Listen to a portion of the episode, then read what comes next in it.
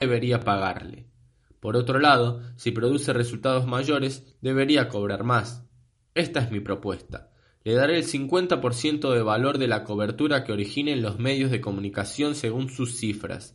Eso significaría pagarle diez mil dólares al mes, que es más que el doble de sus honorarios. ¿Le gustó la idea?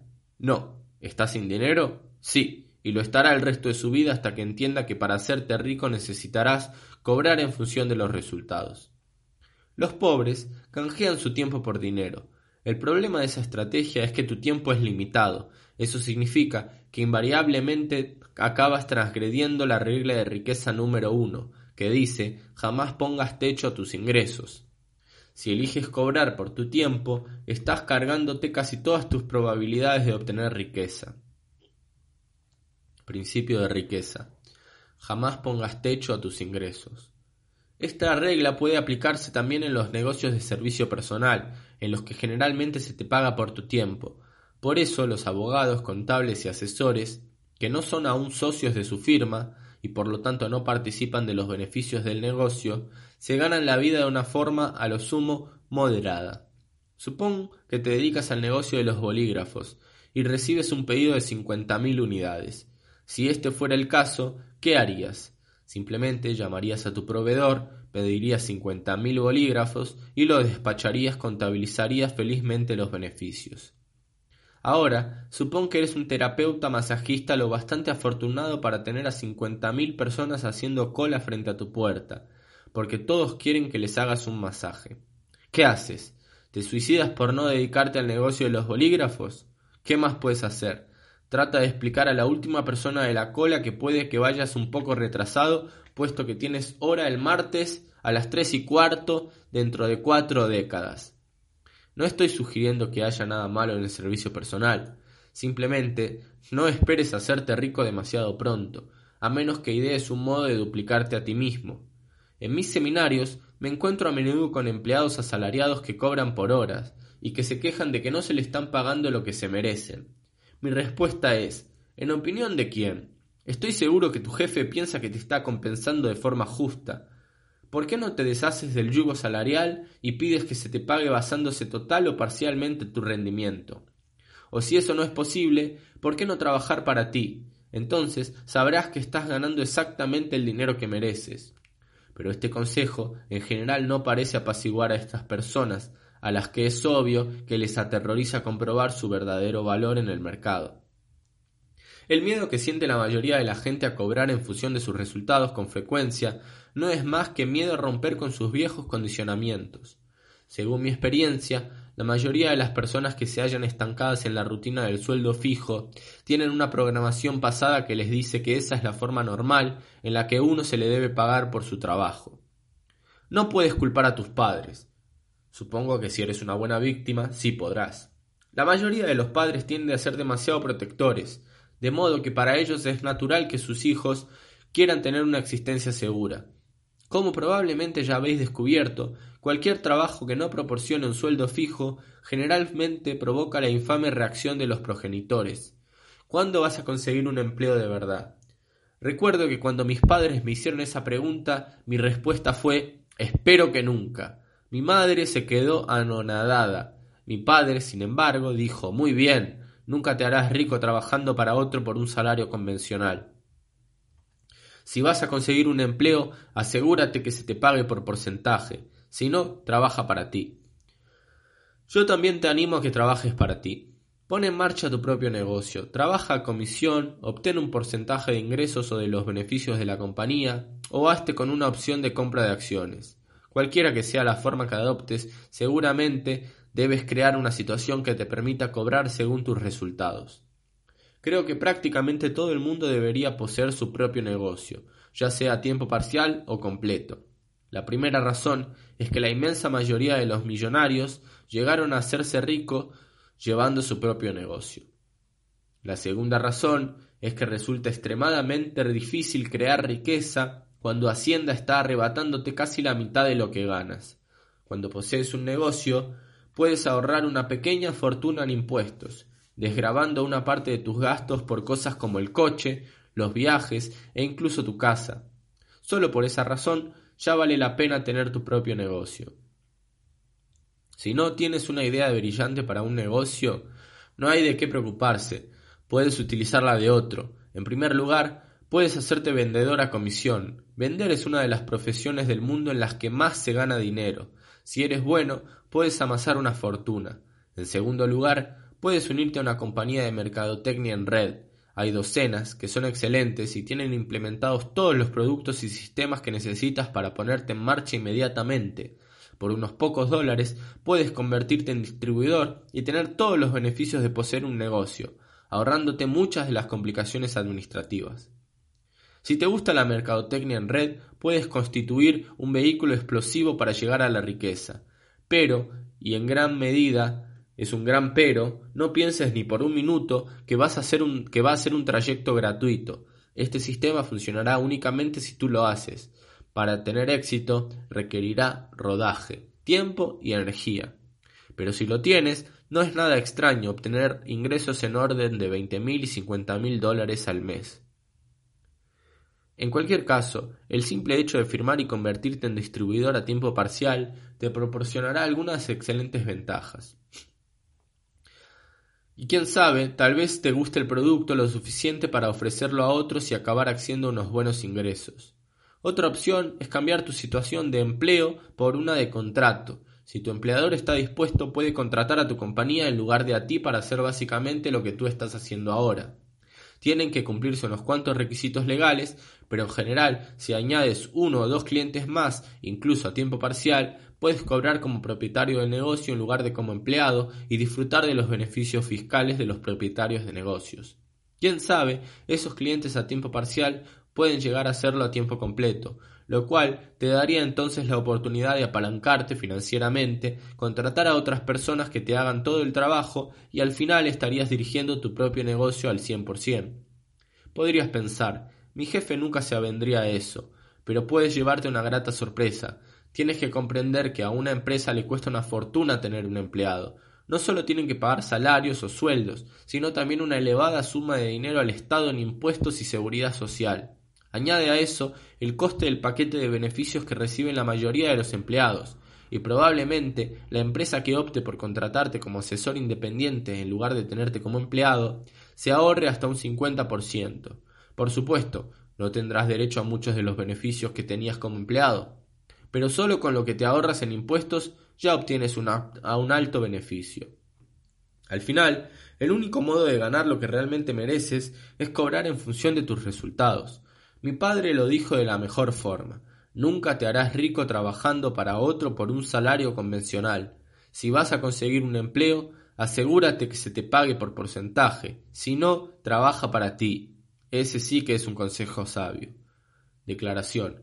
Pon la mano sobre el corazón y di, elijo que se me pague de acuerdo con mis resultados. Tócate la cabeza y di, tengo una mente millonaria. Acciones de la mente millonaria. 1. Si actualmente te hayas cobrando según un sueldo o salario por horas, crea y propone a tu empleador o a tu empleadora un plan de retribución que te permita cobrar al menos una parte sobre la base de tus resultados individuales, así como a los resultados de la empresa. Si posees tu propio negocio, crea un plan de retribución que permita a tus empleados o incluso a los principales proveedores cobrar basándose más en sus resultados y en los de tu empresa. Pon estos planes en acción de inmediato. 2. Si actualmente eres empleado y no se te está pagando lo que mereces, según los resultados que estás produciendo, plantéate iniciar tu propio negocio. Puedes comenzar a tiempo parcial, podrías unirte fácilmente a una compañía de mercadotecnia en red, crear un negocio de asesoría enseñando a otros lo que sabes u ofrecer tus servicios independientes a la empresa para la que trabajas originalmente. Archivo de riqueza número 12. Los ricos piensan las dos cosas, los pobres piensan o esto o lo otro. La gente rica vive en un mundo de abundancia, la gente pobre en un mundo de limitaciones. Por supuesto, unos y otros habitan en el mismo mundo físico, pero la diferencia se halla en su punto de vista. Los pobres y la mayoría de la gente de clase media vienen en la escasez. Viven según divisas como solamente hay lo justo para todos, nunca hay suficiente y no se puede tener todo. Y si bien es posible que no puedas tenerlo todo, Yo si pienso, desde luego, puedes tener todo lo que de verdad quieras. ¿Quieres una carrera con éxito o una estrecha relación con la familia? Las dos cosas. ¿Quieres centrarte en los negocios o pasarlo bien y disfrutar? Las dos cosas. ¿Quieres dinero o significado en tu vida? Las dos cosas. ¿Quieres ganar una fortuna o hacer el trabajo de que te encanta? Las dos cosas. La gente pobre elige siempre una de las dos opciones. La gente rica, las dos. Los ricos entienden que con un poco de creatividad casi siempre puedes dar con un modo de tener lo mejor de ambos mundos. De ahora en adelante, cuando te veas enfrentado a una alternativa de una u otra cosa, la pregunta por antonomasia debes hacerte es ¿cómo puedo tener ambas? Esta pregunta cambiará tu vida, te llevará de un modelo de escasez y limitación a un universo de posibilidades y abundancia. Esto no es sólo válido para aquellas cosas que quieres, también lo es para todas las áreas de la vida. Por ejemplo, ahora mismo estoy preparándome para tratar con un proveedor descontento que cree que mi compañía, Peak Potentials, debería pagar ciertos gastos que ellos han tenido y que no se acordaron en un principio. Mi opinión es que calcular sus costes es asunto suyo, no mío, y que si han incurrido en mayores gastos, esto es algo con lo que tienen que tratar ellos. Estoy más que dispuesto a negociar un nuevo acuerdo para la próxima vez, pero soy un fanático en cuanto a cumplir los acuerdos que ya se tomaron. En mis tiempos de ruina abordaría esta discusión con el objetivo de defender mis argumentos y asegurarme de no pagar a este tío un centavo más de lo que acordamos. Y aun cuando me costase conservarlo como proveedor, todo habría acabado en una enorme discusión, en la que me metería pensando que gana él o gano yo. Hoy en día, sin embargo, por haberme entrenado a pensar en términos de las dos cosas, abordo esta discusión completamente abierto a crear una situación en la que yo no vaya a pagarle más dinero y él vaya a estar extremadamente contento con las condiciones en las que quedemos. En otras palabras, mi objetivo es tener las dos cosas. Otro ejemplo. Hace varios meses decidí adquirir una casa de campo en Arizona, Recorrí la zona que me interesaba y todas las inmobiliarias me dijeron que sería que si quería una casa de tres dormitorios y cuarto de estar en aquellas inmediaciones tendría que pagar más de un millón de dólares. Yo tenía la intención de mantener mi inversión en esta casa por debajo del millón. A la mayoría de la gente o bien rebajaría sus expectativas o subiría su presupuesto. Yo me mantuve firme en conservar las dos cosas. Hace poco recibí una llamada. Los propietarios de una casa en la ubicación exacta que yo quería, con el número de habitaciones que yo quería, habían reducido su precio en doscientos mil dólares. Como la cantidad inicial que pedían era un millón, ahora tenía la oportunidad de comprarla por ochocientos mil. Otro tributo a la intención de tener las dos cosas. Finalmente, siempre les dije a mis padres que yo no quería esclavizarme en un trabajo que no me gustase, y que me haría rico haciendo lo que me encanta. Su respuesta era la habitual. Tú vives en un mundo ideal. La vida no es un lecho de rosas. Me decían, los negocios son negocios y el placer es placer. Primero te preocupas por ganarte la vida, después si te queda tiempo podrás disfrutar de ella. Recuerdo que pensaba, mmm, si los escucho acabaré como ellos. No, yo voy a tener que las dos cosas. ¿Fue duro? Ya lo creo. A veces tuve que trabajar una semana o dos en un empleo que odiaba para poder comer y pagar el alquiler, pero jamás perdí la intención de tener las dos cosas. Nunca me quedé estancado a largo plazo en un empleo o con una empresa que no me gustase. Finalmente llegué a hacerme rico haciendo lo que me encantaba. Ahora sé que puede hacerse. Continúo involucrándome únicamente con el trabajo y en los proyectos que me encantan. Y lo mejor de todo es que ahora tengo el gran privilegio de enseñar a otros a hacer lo mismo. En ninguna parte es más importante el modo de pensar las dos cosas que en lo referente al dinero. La gente pobre y mucha gente de clase media cree que tiene que elegir entre el dinero y los demás aspectos de la vida. Por consiguiente, han racionalizado una postura según la cual el dinero no es tan importante como otras cosas. Pongamos las cosas en su lugar. El dinero es importante. Decir que no lo es tanto como cualquiera de los demás elementos de la vida es absurdo. ¿Qué es más importante, tu brazo o tu pierna? ¿No será que las dos cosas son importantes?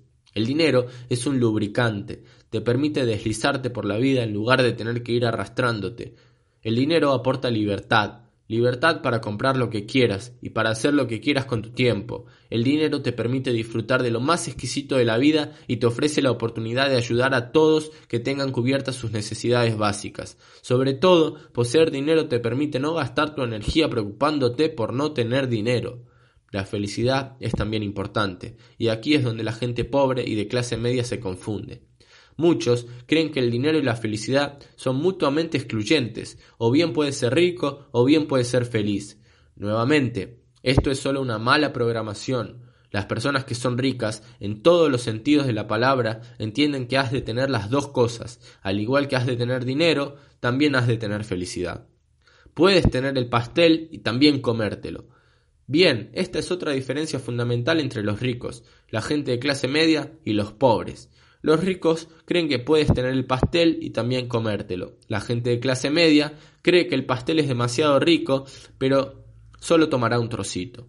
Y los pobres no creen que merezcan el pastel, de modo que piden una rosquilla, se centran en el agujero y se preguntan cómo es que no tienen nada. Principio de riqueza. Los ricos creen que pueden tener el pastel y también comérselo. La gente de clase media cree que el pastel es demasiado rico, así que solo tomará un tracito. Los pobres no creen que merezcan el pastel, de modo que piden una rosquilla, se centran en el agujero del medio y preguntan cómo es que no tiene nada. Yo te pregunto, ¿de qué sirve tener el pastel si no puedes comértelo? ¿De qué se supone que debes hacer con él exactamente? ¿Ponerlo en la repisa de la chimenea y mirarlo? El pastel está hecho para comerlo y disfrutar de él. De modo que el pensar o una cosa o la otra hace equivocarse también a la gente que cree que si yo tengo más, habrá otro que tendrá menos. De nuevo, esto no es más que la programación de nativa, negativa basada en el miedo. La idea que la gente adinerada en cierto modo acapara para ella todo el dinero de forma que no queda nada para nadie más es ridícula. En primer lugar, esta creencia da por supuesto que hay una existencia de dinero limitada. Yo no soy economista, pero por lo que puedo ver, no paran de imprimir dinero cada día. Hace décadas que las existencias efectivas de dinero no se hallan ligadas a ningún bien tangible. De modo que aunque los ricos tuviesen hoy todo el dinero, mañana habría más millones, si no miles de millones disponibles. Otra cosa, de la que no parece darse cuenta la gente, que tiene esta limitada creencia, es que el mismo dinero puede emplearse una y otra vez para crear valor a todo el mundo. Deja que te ponga un ejemplo que he utilizado en nuestros seminarios. Invito a cinco personas a que salgan a escena y se traigan algo consigo. Les pido que se pongan en círculo. Entonces, le doy un billete de cinco dólares a la primera persona y le digo que compre algo por ese dinero a la persona número dos. Supón que compra un bolígrafo. Así pues, ahora la persona número uno tiene un bolígrafo y la número dos tiene cinco dólares. Esta última emplea ahora el mismo billete de 5 dólares para comprar, digamos, un clip a la persona número 3.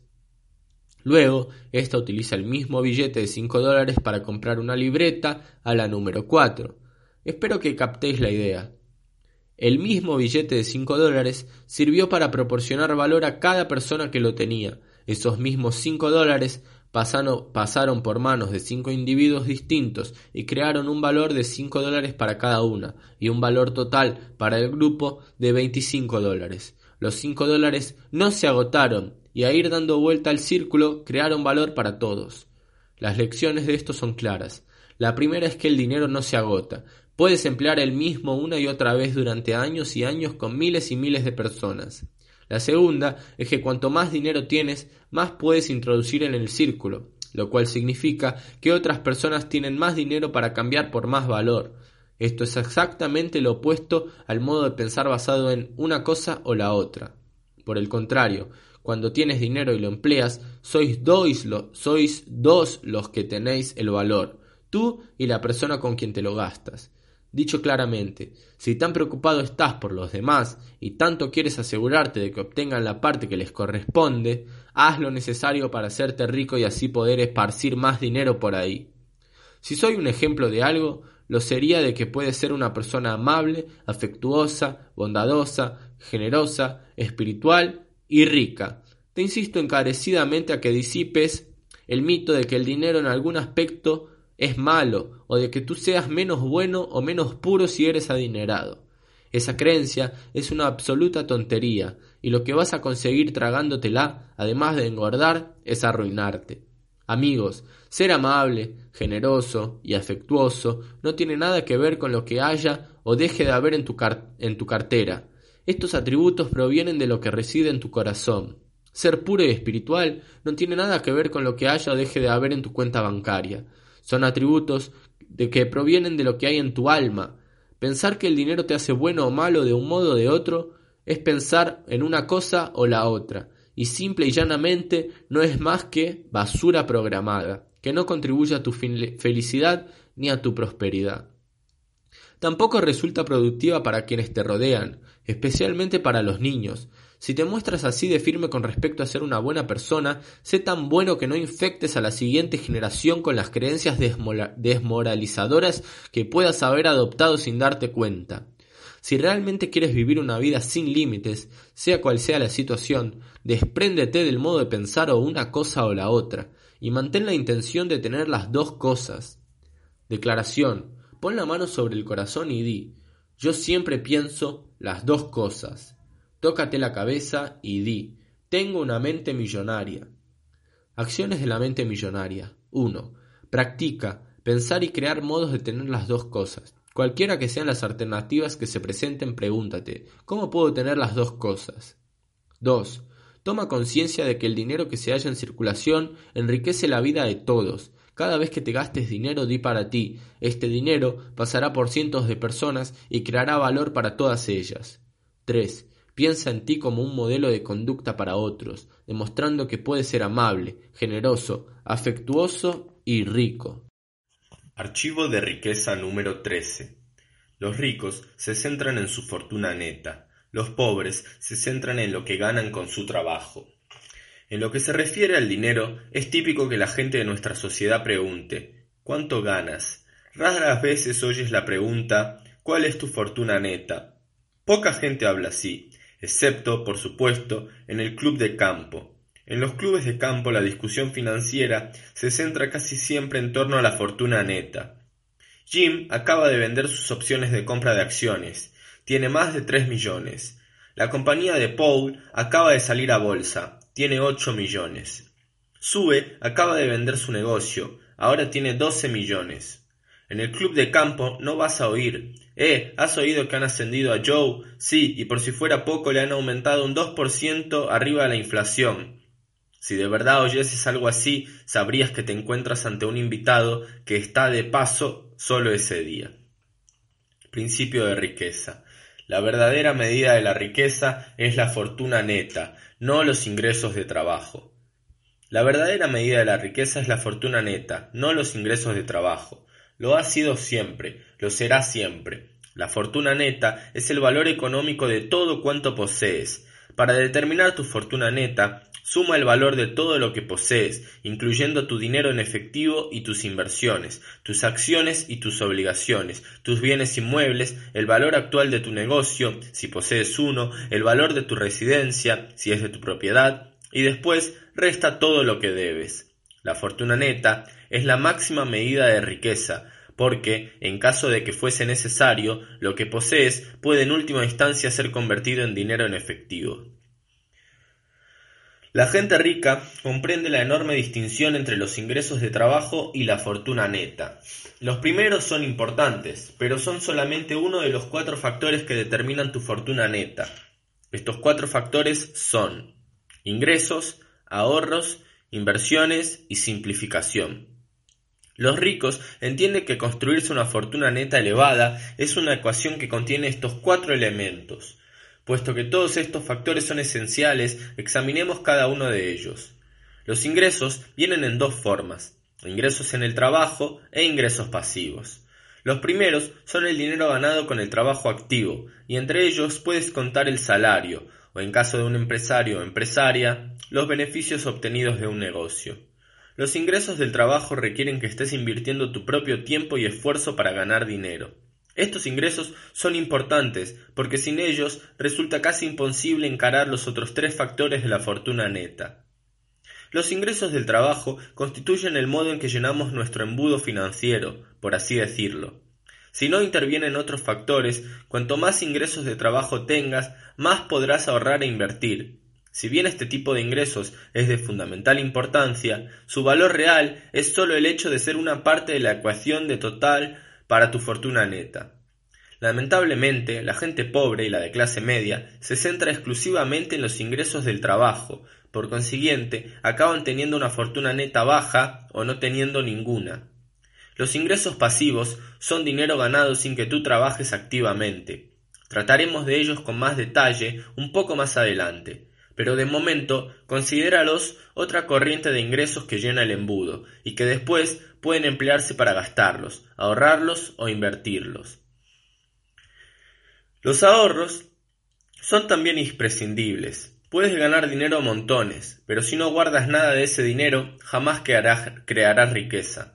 Hay mucha gente que tiene un patrón financiero programado para gastar. Tengan el dinero que tengan, se lo gastan. Eligen la satisfacción inmediata por encima del equilibrio a largo plazo. Los gastadores tienen tres lemas. El primero es, solo es dinero. Por tanto, el dinero es algo que no tienen mucho. Por lo tanto, el segundo es, todo lo que se va, vuelve. Al menos eso esperan, porque su tercer lema es, lo siento, ahora mismo no puedo, estoy sin dinero. Sin crear ingresos para llenar el embudo y ahorros para mantenerlos, es imposible encarar el siguiente factor de la fortuna neta. Una vez que has comenzado a ahorrar una parte decente de tus ingresos, puedes pasar a la siguiente fase y hacer crecer tu dinero invirtiéndolo. Generalmente, cuanto mejor seas invirtiendo, más rápido crecerá tu dinero y generará una fortuna neta mayor. La gente rica emplea tiempo y energía en aprender cómo invertir. Se enorgullecen de ser excelentes inversores, o al menos de contratar a excelentes inversores y que inviertan por ellos. La gente pobre piensa que las inversiones son únicamente cosa de ricos, de modo que nunca pueden aprender sobre ello y siguen arruinados. De nuevo, cada parte de la ecuación es importante. Nuestro cuarto factor, factor de la fortuna neta bien puede ser la oveja negra de la manada, puesto que poca gente reconoce su importancia para crear riqueza. Se trata de la simplificación. Va de la mano con el ahorrar. Él implica crear conscientemente un estilo de vida en el que necesites menos dinero para vivir. Reduciendo tu coste de vida, aumentas tus ahorros y la cantidad de fondos disponibles para invertir. Para ilustrar el poder de la simplificación, te voy a relatar la historia de uno de los participantes del seminario intensivo Mente Millonaria. Cuando Sube tenía solo 23 años, tomó una sabia decisión. Compró una casa. En aquel tiempo le costó casi trescientos mil dólares. Siete años después, la vendió por más de seiscientos mil, lo cual significa que obtuvo un beneficio de más de trescientos mil dólares. Se planteó comprar una nueva casa, pero tras asistir al seminario intensivo Mente Millonaria, se dio cuenta de que si invertía su dinero en una segunda hipoteca segura al 10% de interés y simplificaba su estilo de vida, podría vivir con total comodidad de las ganancias de sus inversiones sin tener que volver a trabajar jamás. En lugar de comprar una nueva casa, se fue a vivir con su hermana. Ahora, con 30 años de edad, Sue es económicamente libre, consiguió su independencia no a través de ganar una tonelada de dinero, sino reduciendo conscientemente sus gastos personales. Sí, sigue trabajando, ya que le gusta, pero no tiene por qué hacerlo. De hecho, únicamente trabaja seis meses al año, el resto del tiempo se lo pasa en Fiji, el primero porque le encanta, segundo, dice ella, porque allí el dinero le rinde aún más.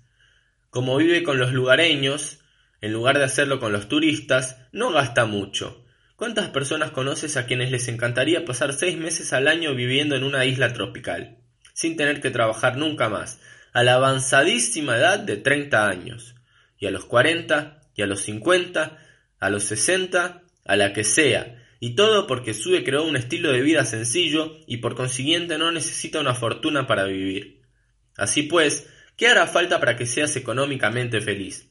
Si necesitas vivir en una mansión, tener tres casas de verano, poseer diez coches, hacer viajes anuales por todo el mundo, comer caviar y beber champán más exquisito para disfrutar la vida, Está bien, pero reconoce que te has puesto en el listón de los condenadamente objetivos altos, y puede que te cueste mucho, mucho tiempo llegar a un punto en el que seas feliz.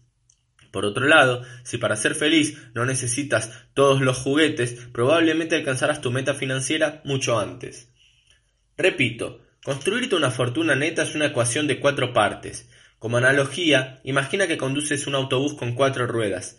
¿Cómo sería el trayecto si llevase una sola rueda? Probablemente lento, accidentado, lleno de dificultades, y yendo en círculos.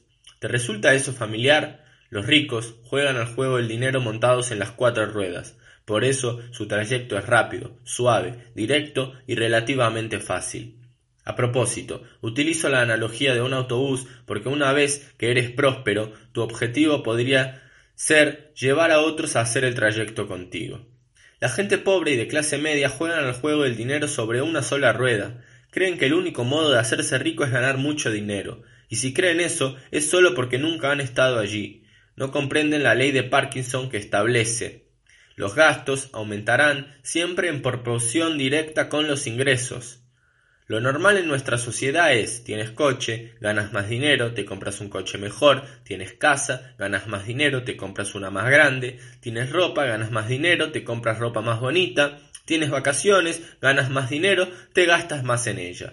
Por supuesto, hay unas cuantas excepciones a esta regla, pero muy pocas. En general, el aumentar los, los, ingresos, los gastos se incrementan también casi invariablemente. Por eso, los ingresos por sí solos nunca crearán riqueza.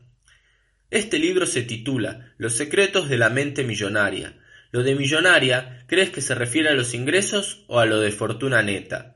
A la fortuna neta. Por lo tanto, si tu intención es ser millonario o más, debes centrarte en construir una fortuna neta, que, como he comentado, se basa en algo mucho más complejo que la mera suma de tus ingresos. Acostúmbrate a averiguar cuál es la fortuna neta hasta el último centavo. Se trata de un ejercicio que puede transformar tu vida financiera para siempre. Toma una hoja de papel en blanco y ponle el título, Fortuna Neta. Después, crea un sencillo gráfico que comience por cero y acabe por el objetivo de tu fortuna neta. Anota la actual tal cual es hoy. Después, cada 90 días calcula tu nueva fortuna neta. Es, eso es todo. Si haces esto, descubrirás que te haces cada vez más rico. ¿Por qué? Porque estarás siguiendo la pista a tu fortuna neta. Recuerda, aquello en lo que te centras se expande, como digo a menudo en nuestros cursos. Allí donde se dirige la atención, fluye la energía y aparecen los resultados principio de riqueza. Allí donde va la atención, fluye la energía y aparecen los resultados. Al seguir la pista de tu fortuna, estarás centrándote en ella, y puesto que aquello en lo que te centras se expande, tu fortuna neta se expandirá. Por cierto, esta ley vale para todas las demás partes de tu vida. Aquello a lo que le sigues la pista crece. Llegados a ese punto, te animo a que encuentres un buen planificador financiero y trabajes con él. Estos profesionales pueden ayudarte a seguir el rastro de tu fortuna neta, a construirla y a organizar tus finanzas. También te presentarán diversos vehículos para ahorrar y hacer crecer tu dinero. El mejor modo de encontrar un buen planificador es que te lo recomiende un amigo o socio que esté contento con la persona cuyos servicios utiliza. No estoy diciendo que te tomes todo lo que te diga tu planificador como palabra de Dios. Estoy sugiriendo que encuentres un profesional cualificado con aptitudes que te ayuden a planificar y seguir el rastro a tus finanzas. Un buen planificador o planificadora puede proporcionarte las herramientas, el software, los conocimientos y las recomendaciones que te ayuden a construir el tipo de hábitos de inversión que producirán riqueza. Generalmente yo recomiendo a alguien que trabaje con toda una gama de productos financieros, en lugar de hacerlo solo con seguros o con fondos de inversión. De ese modo, puedes enterarte de una diversidad de opciones y después decidir lo que más te conviene. Declaración. Pon la mano sobre el corazón y di, me centro en construir una fortuna neta. Tócate la cabeza y di, tengo una mente millonaria. Acciones de la mente millonaria. 1. Céntrate en los cuatro factores de la fortuna neta.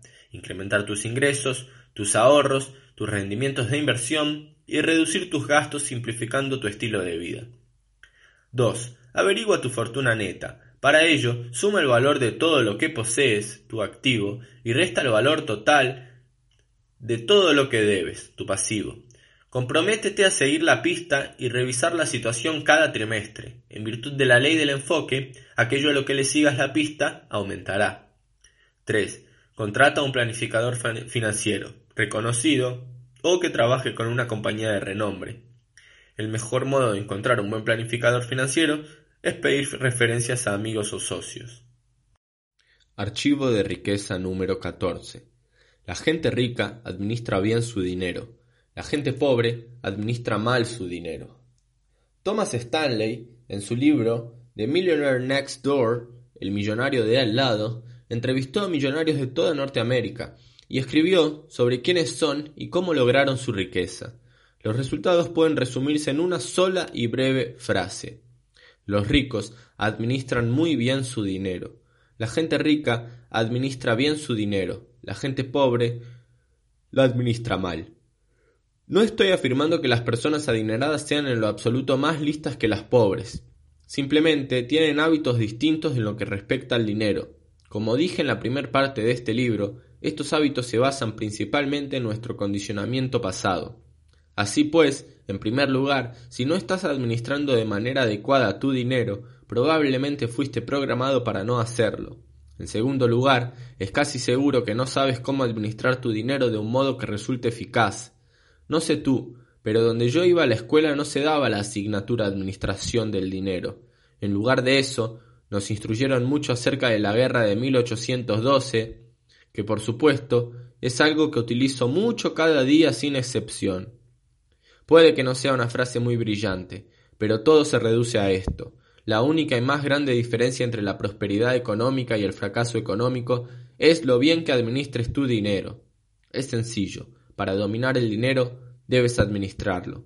Los pobres o bien administran mal su dinero o bien evitan hacer directamente el tema monetario. Hay muchas personas en las que no le gusta administrar su dinero, porque en primer lugar dicen que hacerlo restringe su libertad y en segundo lugar afirman que no tienen suficiente dinero que administrar. En cuanto a la primera excusa, administrar el dinero no restringe tu libertad, al contrario, la incrementa. Administrar tu dinero te permite acabar creando libertad económica para que no tengas que trabajar nunca más. Para mí, eso es la auténtica libertad.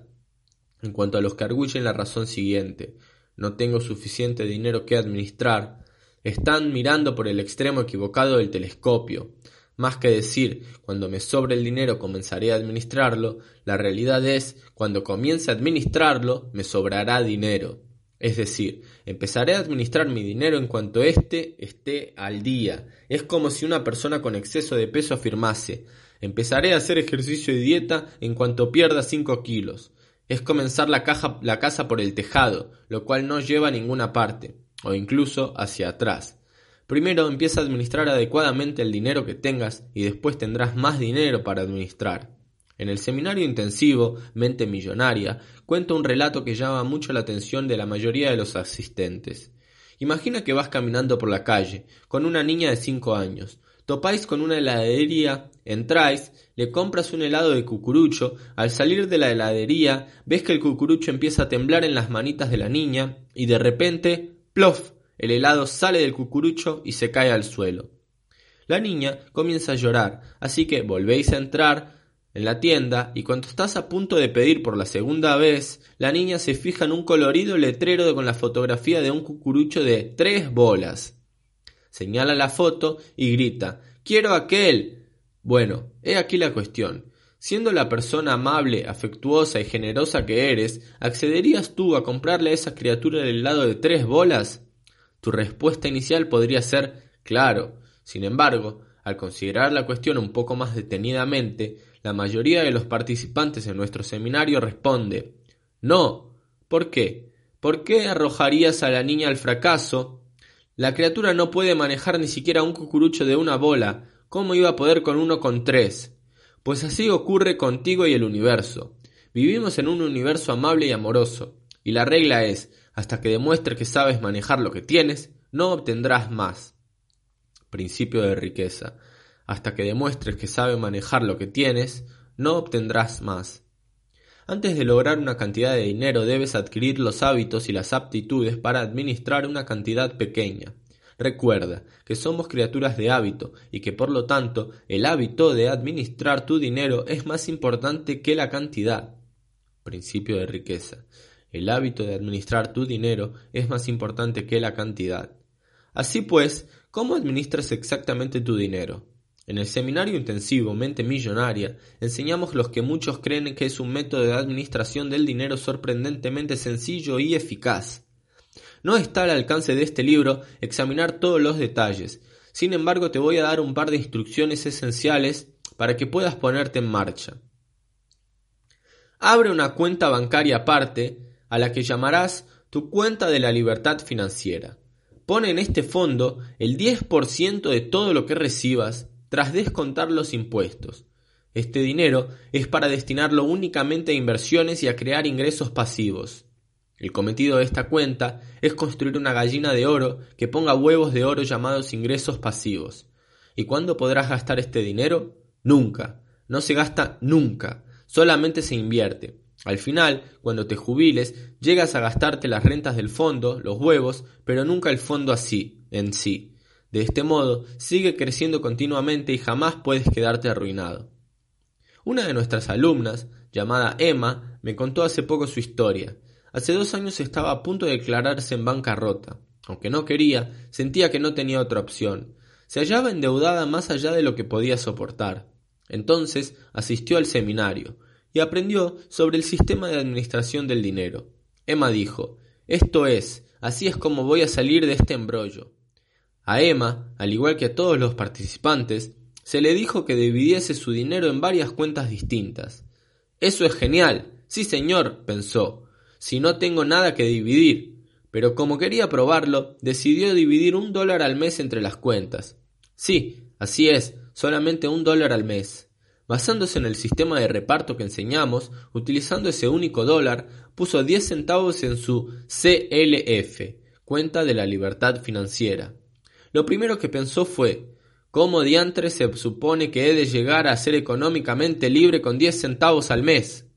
De modo que se comprometió a doblar aquel dólar cada mes. El segundo mes dividió dos dólares, el tercero cuatro, después ocho, dieciséis, treinta y dos, sesenta y cuatro y así que el duodécimo mes eran dos mil cuarenta y ocho dólares los que estaba dividiendo mensualmente.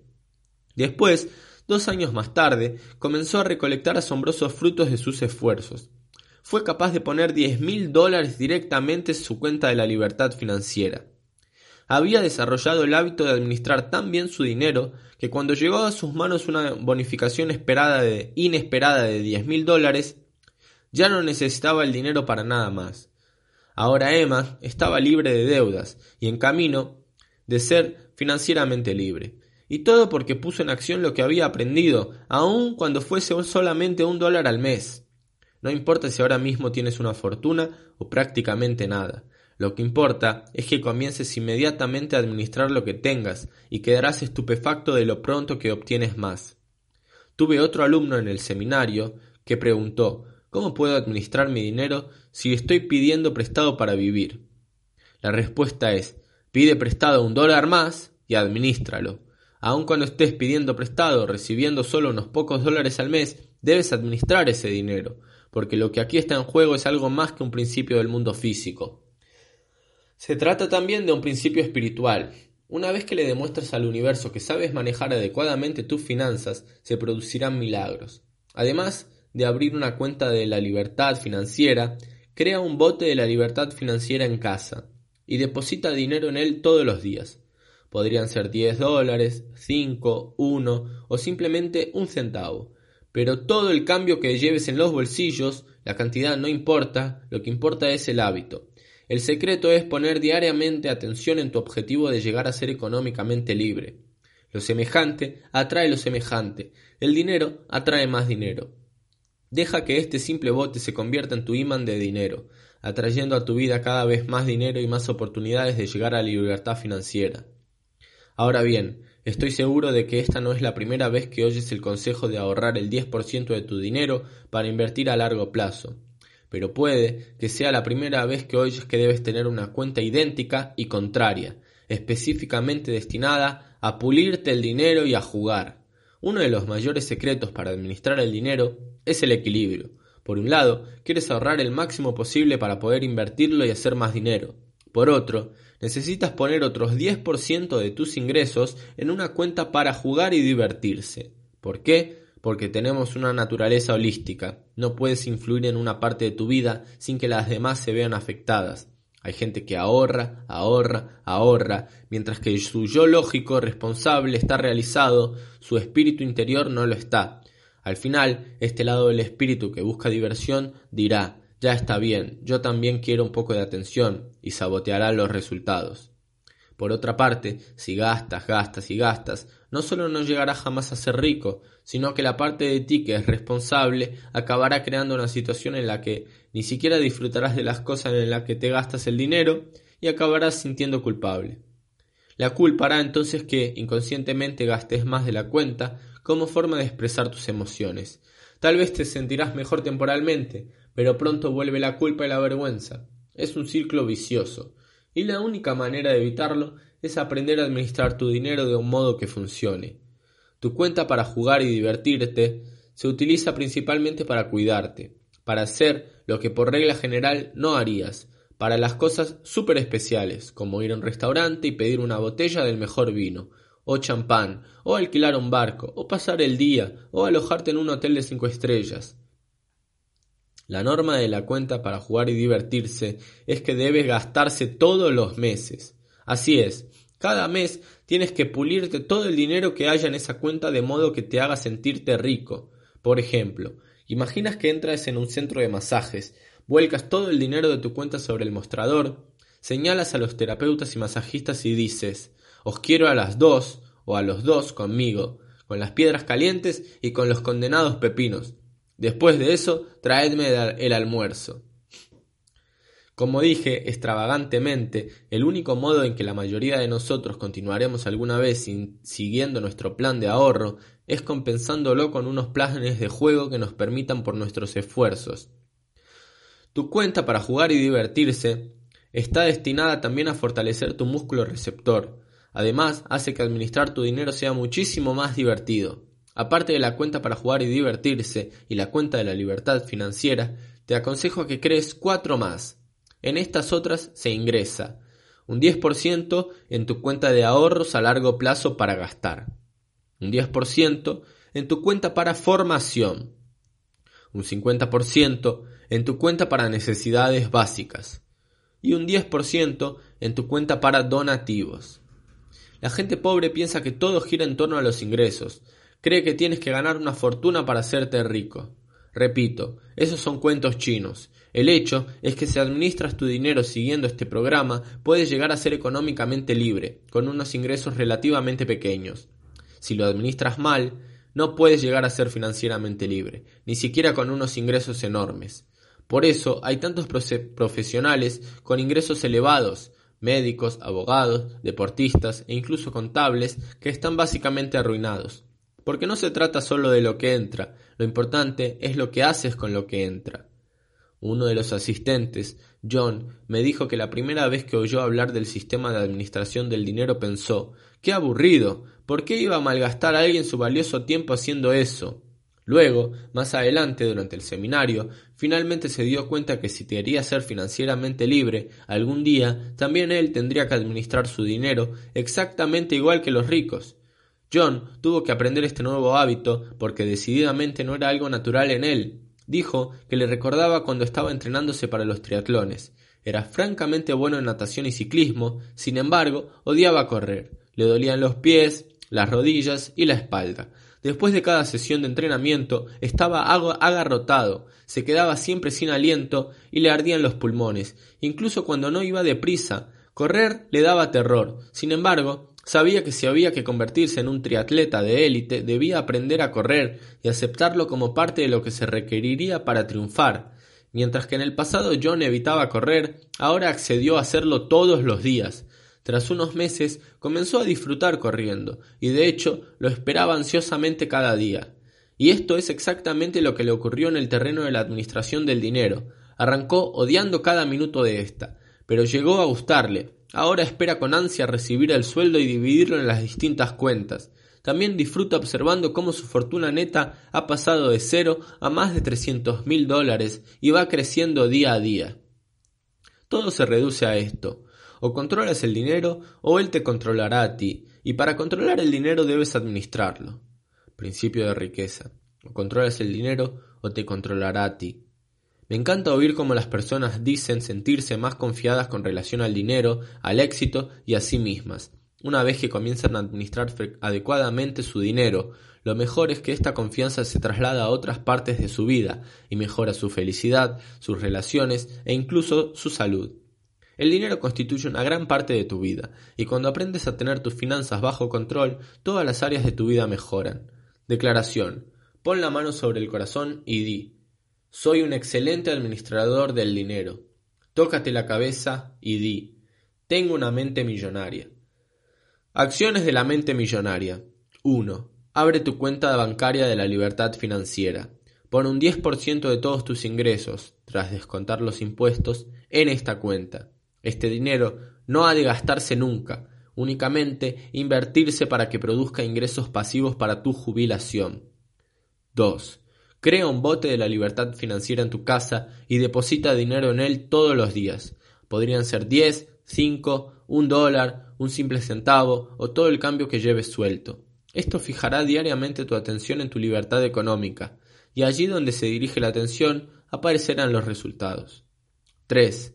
Abre una cuenta para jugar y divertirse, o ten en tu casa un bote para lo mismo, donde guardes el 10% de todos tus ingresos.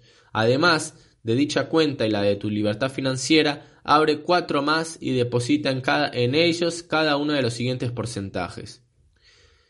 En una cuenta deposita el 10% que se llama cuenta de ahorros a largo plazo para gastar. En otra cuenta un 10% que se llama cuenta para la formación. En otra cuenta un 50% que se llama cuenta para necesidades básicas. Otra cuenta un 10% que es la cuenta para donativos. 4. Tenga el dinero, tengas el dinero que tengas, comienza a administrarlo ahora. No esperes un día más. Aun cuando poseas solamente un dólar, administralo. Toma 10 centavos y ponlos en tu bote para la cuenta de la libertad financiera. Otros 10 y ponlos en el bote para jugar y divertirse. Archivo de riqueza número 15. Los ricos hacen que su dinero trabaje mucho para ellos. Los pobres trabajan mucho por su dinero. Si eres como la mayoría de las personas, creciste recibiendo la programación de que tienes que trabajar mucho para conseguir dinero. Sin embargo, es muy probable que no te dijeran que era igual de importante hacer que tu dinero trabajase mucho para ti. No hay quien lo ponga en duda, es importante trabajar mucho, pero esto por sí solo jamás te hará rico. ¿Cómo sabemos eso? Echa un vistazo al mundo real. ¿Hay millones? No, miles de millones de personas que se esclavizan, matándose de trabajar el día entero e incluso toda la noche. ¿Son todas ricas? No. ¿La mayoría son ricas? No. ¿Muchas de ellas son ricas? No. Casi todos están en la ruina o cerca de ella. Por otro lado, ¿a quién ves organizando por los clubes de campo de todo el mundo? ¿Quién ocupa las tardes jugando al golf, al tenis o navegando? ¿Quién se pasa los días yendo de tiendas y las semanas de vacaciones? Te daré tres oportunidades de adivinarlo, y las dos primeras no cuentan. La gente rica. Exacto. Así que vayamos al grano. La idea de que tienes que trabajar mucho para hacerte rico es falsa. La vieja ética protestante del trabajo establece aquello de que trabajar por un dólar por paga de un dólar. No hay nada malo en ese dicho, excepto que olvidaron de decir qué hacer con esa paga de un dólar. Saber qué hacer con ese dólar es lo que te permite pasar del trabajo duro al trabajo inteligente. Los ricos pueden pasarse los días jugando y relajándose porque trabajan inteligentemente, comprenden y utilizan las palancas, emplean a otras personas para que trabajen por ellos y emplean su dinero para que trabaje para ellos. Según mi experiencia, tienes que trabajar duro por tu dinero. Sin embargo, para la gente rica se trata de una situación temporal, para la gente pobre es permanente. Los ricos entienden que tú tienes que trabajar mucho hasta que tu dinero trabaje lo suficiente para ocupar tu lugar. Ellos piensan que cuanto más trabaje tu dinero, menos tendrás que trabajar tú. Recuerda, El dinero es energía. La mayoría de las personas pone energía de trabajo y deja fuera la del dinero. La gente que logra la libertad financiera ha aprendido a sustituir su inversión de energía de trabajo por otras formas de energía. Entre estas se hallan el trabajo de otras personas, los sistemas empresariales o su capital de inversión. Repito, primero tú trabajas mucho por el dinero, después dejas que éste trabaje mucho para ti. Cuando se trata del juego del dinero, la mayoría de la gente no tiene ni idea de lo que hace falta para ganar. ¿Cuál es tu objetivo? ¿Cuándo ganas el juego? ¿Te lanzas para conseguir tres comidas decentes al día, unos ingresos de cien mil dólares al año, convertirte en millonario o llegar a ser eh, multimillonario? En el seminario intensivo Mente Millonaria, el objetivo del juego, del dinero que enseñamos, es no tener que trabajar nunca más, al menos que tú elijas hacerlo. Es decir, que si trabajas, lo hagas por elección, no por necesidad. En otras palabras, el objetivo es llegar a ser económicamente libre lo más rápido posible. Mi definición de libertad económica es sencilla. Es la capacidad de vivir el estilo de vida que desees sin tener que trabajar ni depender de otros para obtener dinero. Fíjate que es muy probable que tu estilo de vida deseado vaya a costar dinero. Por lo tanto, para ser libre, necesitarás ganar dinero sin trabajar. El término que utilizaremos para referirnos a los ingresos sin trabajo es el de ingresos pasivos. Para ganar al juego del dinero, el objetivo es tener los suficientes ingresos pasivos para pagar tu estilo de vida deseado. Resumiendo, llegas a ser financieramente libre cuando tus ingresos pasivos son superiores a tus gastos. He identificado dos fuentes principales de ingresos pasivos. La primera es el dinero que trabaja para ti. Aquí se incluyen las ganancias precedentes de inversiones en instrumentos financieros tales como las acciones, obligaciones, letras del tesoro, mercados monetarios, fondos de inversión inmobiliaria, así como poseer hipotecas u otro activo que pueda ser liquidado por dinero en efectivo. La segunda fuente principal de ingresos pasivos es el negocio que trabaja para ti. Esto implica generar ingresos continuados procedentes de negocios en los que no necesites involucrarte personalmente para que funcionen y produzcas ingresos. Ejemplos, bienes inmuebles en alquiler, derecho de autor de libros, música o software, registrar tus ideas, convertirte en franquiciador, poseer unidades de almacenaje, poseer distribuidores automáticos de otros tipos de máquinas o máquinas que funcionen con monedas, o la mercadotecnia en red por nombrar solo unos cuantos. Aquí se incluye también el montar cualquier negocio que se haya sistematizado para poder funcionar sin ti. Repito, se trata de una cuestión de energía.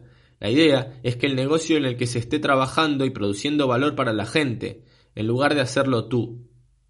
La mercadotecnia en red, por ejemplo, es un concepto increíble. En primer lugar, no requiere por lo general de aportes de un gran capital inicial.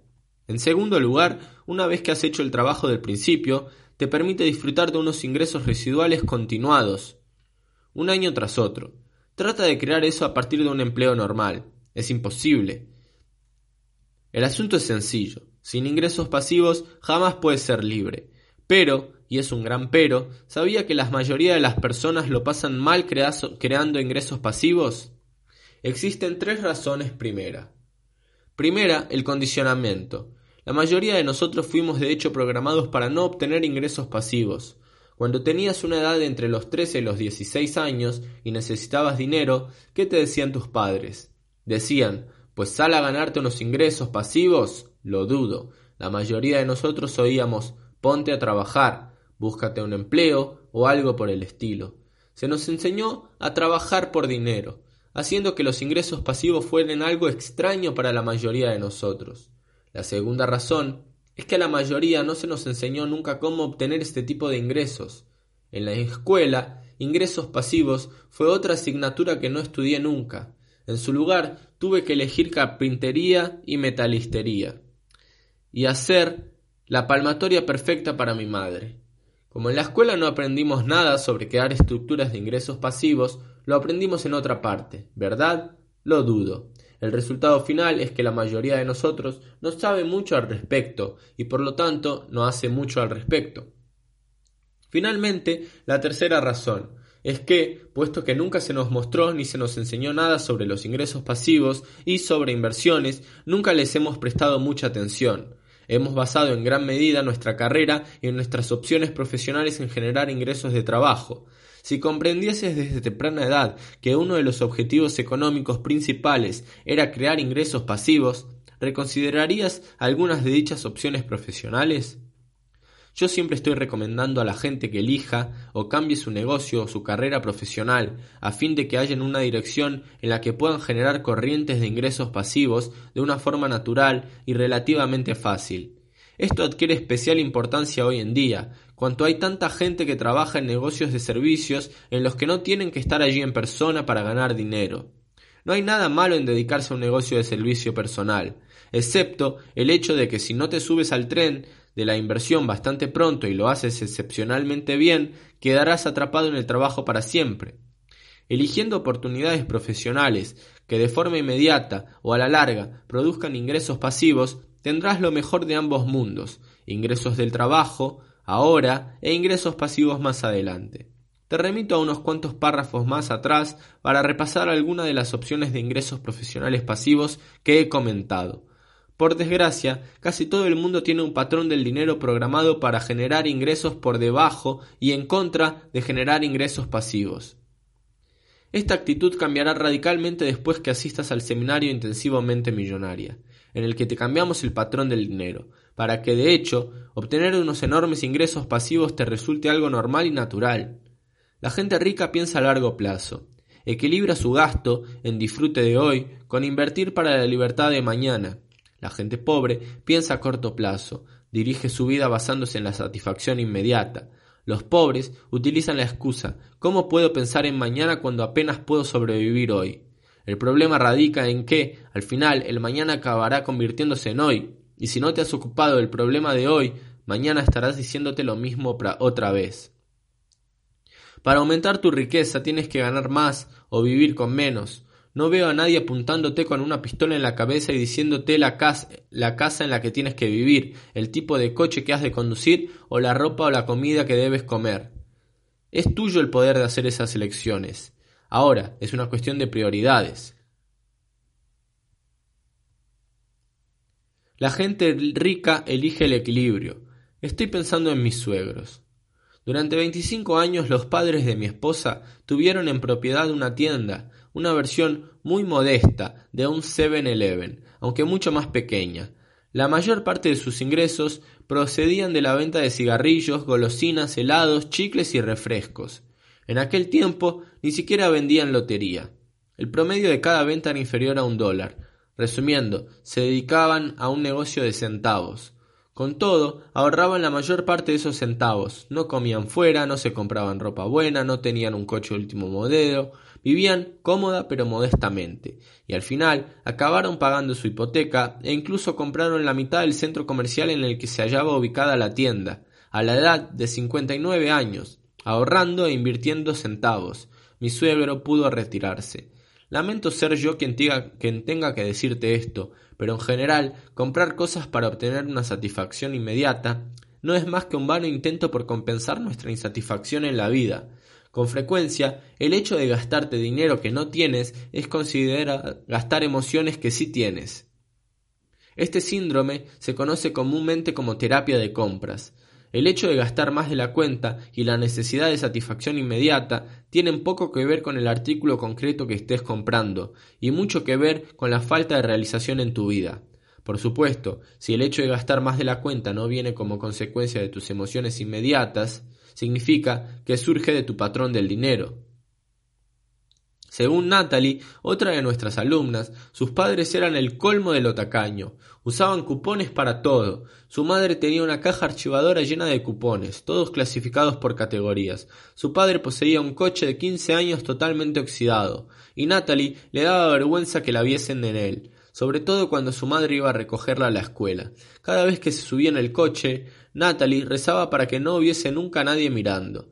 En las vacaciones su familia nunca se alojaba en un hotel, ni siquiera cogían el avión, sino que viajaban once días en coche por el campo acampando cada noche. Así todos los años. Todo era demasiado caro. Por el modo como actuaban, Natalie pensaba que sus padres estaban arruinados, pero su padre ganaba lo que ella creyó que era mucho dinero en aquella época, setenta y cinco mil dólares al año. Estaba confusa. Cómo odiaba los hábitos tan tacaños de sus padres. Ella se volvió lo contrario. Quería que todo lo suyo fuese de primera categoría y caro. Cuando se fue a vivir por su cuenta, empezó a ganar su propio dinero. Ni siquiera era consciente de ello, pero en un abrir y cerrar de ojos se había gastado todo lo que tenía y más. Tenía tarjetas de crédito, carnes de socia y todo lo podido habido y por haber. Acumuló todo tipo de tarjetas de crédito hasta que llegó un momento en que ya no podía pagar ni siquiera los mínimos. Fue entonces cuando asistió al seminario, y según ella le salvó la vida. En el Mente Millonaria Intensivo, durante el apartado en que identificamos vuestra personalidad monetaria, el mundo entero de Natalie cambió. Reconoció por qué había estado gastando tanto dinero. Era una forma de rencor hacia sus padres por ser tan tacaños.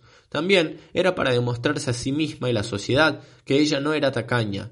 Después del curso, con su patrón cambiado, Natalie dice que ya no siente ese impulso de gastarse el dinero de, forma descontrolada. Nos explicó que hacía poco iba caminando por un centro comercial y se fijó en un precioso abrigo de piel y ante color marrón claro colgado en el escaparate de una de sus tiendas favoritas. Inmediatamente la cabeza dijo ese abrigo te quedaría genial, sobre todo con tu pelo rubio. Lo necesitas, no tienes un abrigo de invierno que sea bonito y arreglado, ¿verdad? De modo que entró en la tienda y mientras estaba probándoselo se fijó en la etiqueta del precio. Cuatrocientos dólares. Nunca se había gastado tanto en un abrigo. La cabeza dijo ¿Y qué? El abrigo te queda precioso. Cómpratelo. Ya repondrás el dinero después. Fue aquí cuando nos contó que descubrió el cambio operado en ella. Casi inmediatamente después que su mente le sugirió que se comprara el abrigo, salió su archivo mental nuevo y dijo Harías mucho mejor poniendo cuatrocientos dólares en tu cuenta de la libertad financiera. ¿Para qué necesitas este abrigo? Ya tienes un abrigo de invierno de este momento está bien. Sin darse cuenta, estaba dejando el abrigo en suspenso hasta el día siguiente, en lugar de comprárselo sin pensar como hacía siempre. Nunca volvió por el abrigo. Natalie se dio cuenta de que sus archivos mentales de satisfacción material habían quedado reemplazados por archivos de libertad económica. Ya no estaba programada para gastar, Ahora sabe que está bien tomar lo mejor que sus padres le dejaron como modelo de referencia y ahorrar dinero, para, al mismo tiempo, darse el gusto de comprarse cosas bonitas con su cuenta para jugar y divertirse. Natalie envió entonces a sus padres al curso para que le pudiesen también ser útiles para ser más equilibrados. Le hace muchísima ilusión poder decir que ahora se alojan en hoteles, que se compraron un coche nuevo y que aprendieron cómo hacer que su dinero trabajase para ellos. Se han jubilado como millonarios. Ahora Natalie comprende por qué no tiene que ser tan mísera como lo eran sus padres para llegar a ser millonaria, pero también sabe que si se gasta el dinero de manera inconsciente como antes, jamás será económicamente libre. Estas son sus palabras. Es una sensación increíble tener mi dinero y mi cabeza bajo control. La idea es hacer trabajar a tu dinero para ti tanto como lo haces tú por él. Eso significa que tienes que ahorrar e invertir en un lugar en vez de gastarlo todo es casi gracioso. La gente rica tiene mucho dinero y gasta poco, mientras que la gente pobre tiene poco dinero y gasta mucho. Largo plazo frente a corto plazo. Los pobres trabajan a fin de ganar dinero para vivir hoy. Los ricos lo hacen a fin de ganar dinero para crear sus inversiones que pagarán su futuro. La gente rica compra activos, cosas porque tengan probabilidad de aumentar de valor. La gente pobre compra gastos, objetos que disminuirán de valor. Los ricos acumulan terreno, los pobres cuentas pendientes. Te digo lo mismo que le digo a mis hijos. Compra bienes inmuebles. Lo mejor es que puedas adquirir propiedades que te produzcan una entrada de dinero constante, pero por lo que a mí respecta, cualquier propiedad inmobiliaria es mejor que no tener ninguna. Por supuesto, la propiedad inmobiliaria tiene sus subidas y bajadas, pero al final, ya sea de aquí a 5, 10, 20 o 30 años, puedes apostar que valdrá considerablemente más de lo que vale ahora y eso podría ser todo cuanto necesitas para hacerte rico. Compra lo que puedas permitirte ahora. Si necesitas más capital para embarcarte en ello, puedes asociarte con personas en quienes confíes y que conozcas bien. El único modo de meterse en problemas con la propiedad inmobiliaria es contraer demasiadas obligaciones crediticias o tener que vender cuando el mercado está a la baja. Si haces eso, en caso de mis anteriores consejos, te va a ir mal Pero si no, si haces caso de mis consejos y administras adecuadamente tu dinero, la probabilidad es que ocurra esto es demasiado escasa y es posible que ni exista. Como reza el dicho, no esperes a comprar bienes inmuebles, compra bienes inmuebles y espera. Dado que te he puesto anteriormente el ejemplo de mis suegros, me parece justo ahora ponerte el de mis propios padres. No eran pobres, pero apenas podían considerarse de clase media. Mi padre trabajaba muchísimo y mi madre no estaba bien de salud, por lo que se quedaba en casa con nosotros, con los hijos. Mi padre era carpintero y se dio cuenta de que todos los constructores que lo contrataban estaban urbanizando terrenos que habían adquirido años y años atrás. Se dio cuenta también de que todos eran bastante ricos. Mis padres también ahorraron sus centavos y al final tuvieron suficiente dinero para comprar una parcela de tres acres de tierra fuera de la ciudad. Les costó sesenta mil dólares. Diez años después, un promotor inmobiliario decidió que quería construir un centro comercial en aquel lugar y mis padres le vendieron el terreno por seiscientos mil dólares. Descontando su inversión original, tenemos unas ganancias medias de 54 mil dólares al año, mientras que mi padre, con su trabajo, ganaba solamente cada año entre 15 mil y 20 mil dólares.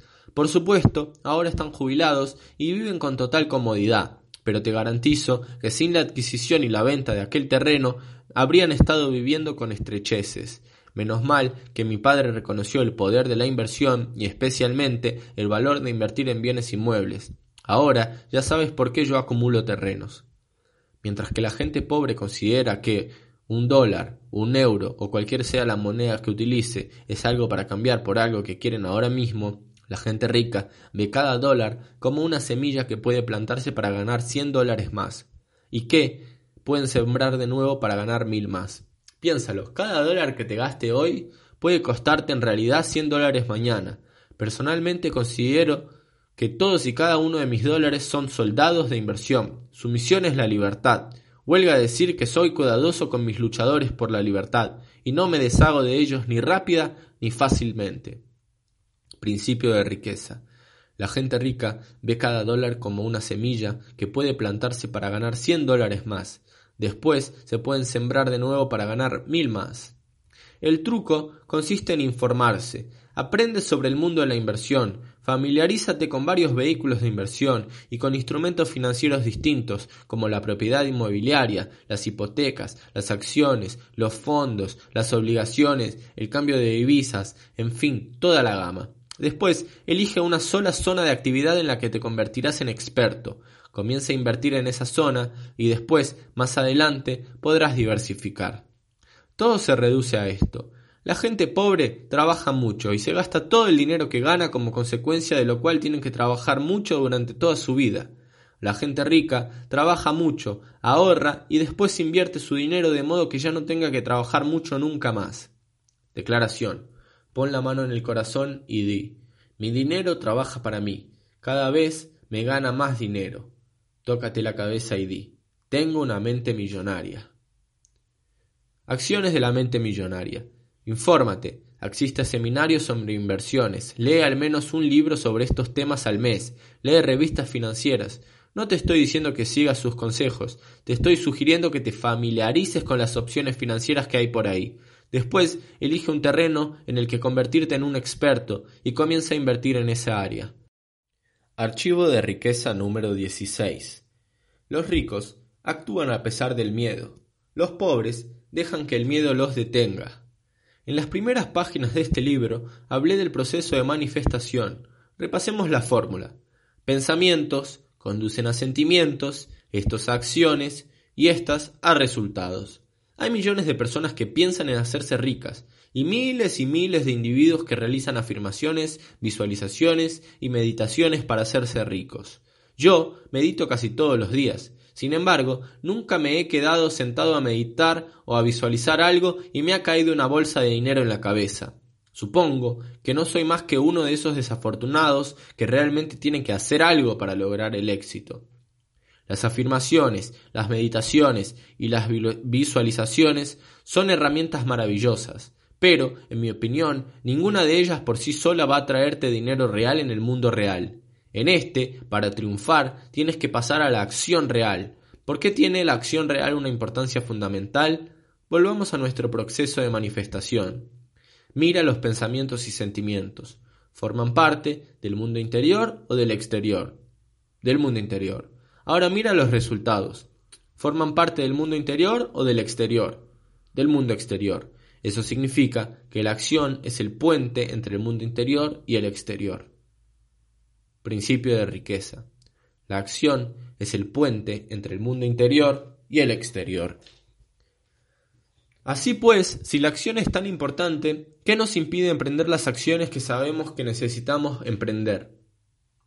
El miedo. El miedo, la duda y la preocupación se hallan tan entre los mayores obstáculos no solo del éxito, sino también de la felicidad.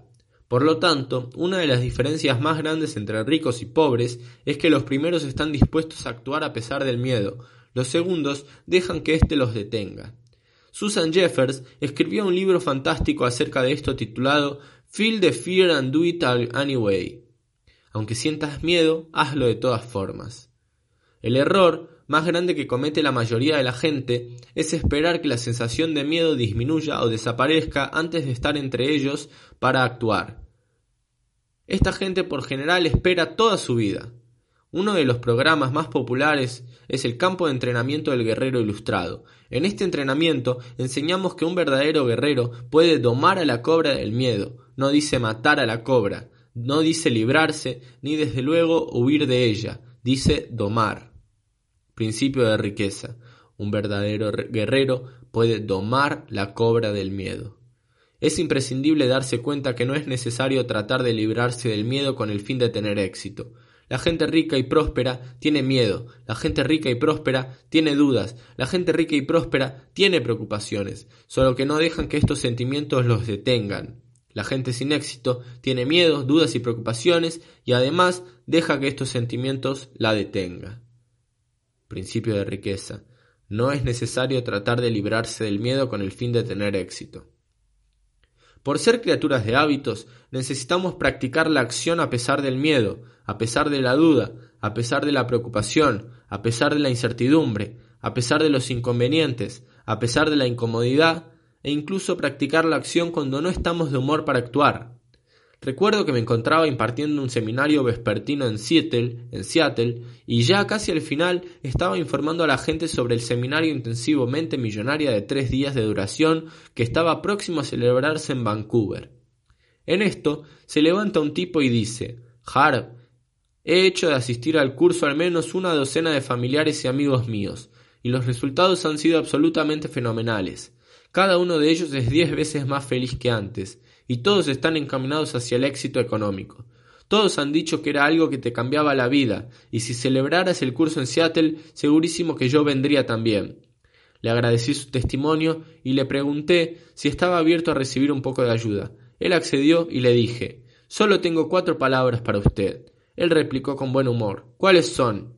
A lo que le, le respondí Está usted totalmente arruinado. Así que le pregunté cómo le iba económicamente. Él contestó con vergüenza No demasiado bien. Yo por supuesto respondí No me diga, y comencé a despotricar en la parte delantera de la sala. Si va usted a dejar que un trayecto en coche o un vuelo de tres horas o una caminata de tres días le impida hacer algo que necesita y quiere hacer, ¿qué otra cosa lo detendrá? Aquí tiene la fácil respuesta. Cualquier cosa. Cualquier cosa lo detendrá no por la magnitud del desafío, sino por la magnitud de usted. Es simple, proseguí. O es usted una persona que se detendrá, o es una persona que no se detendrá. Usted elige. Si quiere crear riqueza y cualquier otra clase de éxito, tiene que ser un guerrero, tiene que estar dispuesto a hacer lo que haga falta, tiene que entrenarse para que nada lo detenga. Hacerse rico no siempre resulta cómodo, hacerse rico no siempre resulta fácil. De hecho, hacerse rico puede resultar condenadamente duro. Pero, ¿y qué? Uno de los principales claves del guerrero ilustrado dice, si estás dispuesto a hacer solo lo que sea fácil, la vida será dura. Pero si estás dispuesto a hacer lo que sea duro, la vida será fácil. La gente rica no basa sus acciones en lo que es fácil y cómodo. Esa forma de vivir está reservada a los pobres y a la mayoría de la clase media. Principio de riqueza. Si estás dispuesto a hacer solo lo que sea fácil, la vida será dura. pero si estás dispuesto a hacer lo que sea duro, la vida será fácil. Se acabó. La multitud quedó en silencio. Después, el tipo que había empezado toda la discusión vino a agradecerme efusivamente que le hubiese abierto los ojos. Por supuesto, se inscribió en el curso, aun cuando fuese en Vancouver, pero lo gracioso de verdad fue oírlo de lejos hablar por teléfono al marcharme, pronunciando fervilmente a uno de sus amigos, que estaría al otro lado del teléfono, el mismo discurso exacto que yo acaba de soltarle a él. Supongo que funcionó, porque al día siguiente vino con tres inscripciones más. Todos eran de la costa este, y todos venían a Vancouver. Ahora que hemos mencionado lo de resultar o no cómodo, ¿qué ocurre con la incomodidad? ¿Por qué es tan importante actuar a pesar de ella? Porque lo cómodo es donde tú te encuentras ahora. Si quieres pasar a un nuevo nivel en tu vida, debes atravesar la barrera de tu zona de comodidad y disponerte a hacer cosas que tal vez no sean cómodas. Supongamos que actualmente estás llevando una vida de nivel 5 y quieres pasar a una vida de nivel 10. Los niveles que van del 5 hacia abajo se hallan dentro de tu zona de comodidad, pero los que van del 6 hacia arriba están fuera de tu caja, en tu zona de incomodidad. Esto significa que para llegar a una vida de nivel 10, desde una vida de nivel 5, tendrás que atravesar toda la zona de incomodidad. La gente pobre y la mayoría de la gente de clase media no está dispuesta a estar incómoda. Recuerda que estar cómodos constituye su mayor prioridad en la vida. Pero deja que te cuente un secreto que únicamente conocen las personas ricas. Hallarse cómodo está sumamente sobrevalorado. Puede que el hecho de estar cómodo te haga sentir arropado, atontado y seguro, pero no te permite crecer. Para crecer como persona tienes que expandir tu zona de comodidad. La única ocasión en la que realmente puedes crecer es cuando te hallas fuera de tu zona de comodidad. Dime una cosa, la primera vez que probaste algo nuevo, ¿fue cómodo o incómodo? Por lo general incómodo, pero ¿qué ocurrió después? Cuanto más lo hacías, más cómodo resultaba, ¿verdad? Es así como va. Todo es incómodo al principio. Si no abandonas y continúas, al final cruzarás la zona de la incomodidad y lo lograrás. Entonces tendrás una nueva zona de comodidad que se habrá expandido, lo cual significa que te habrás convertido en una persona más grande. La única ocasión en que de verdad estás creciendo es cuando te sientes incómodo. A partir de ahora, cuando quiera que te sientas así, en lugar de retirarte a tu vieja zona de comodidad, congratúlate y di, Debo estar creciendo y continúo avanzando. Principio de riqueza. La única ocasión en que de verdad estás creciendo es cuando te sientes incómodo.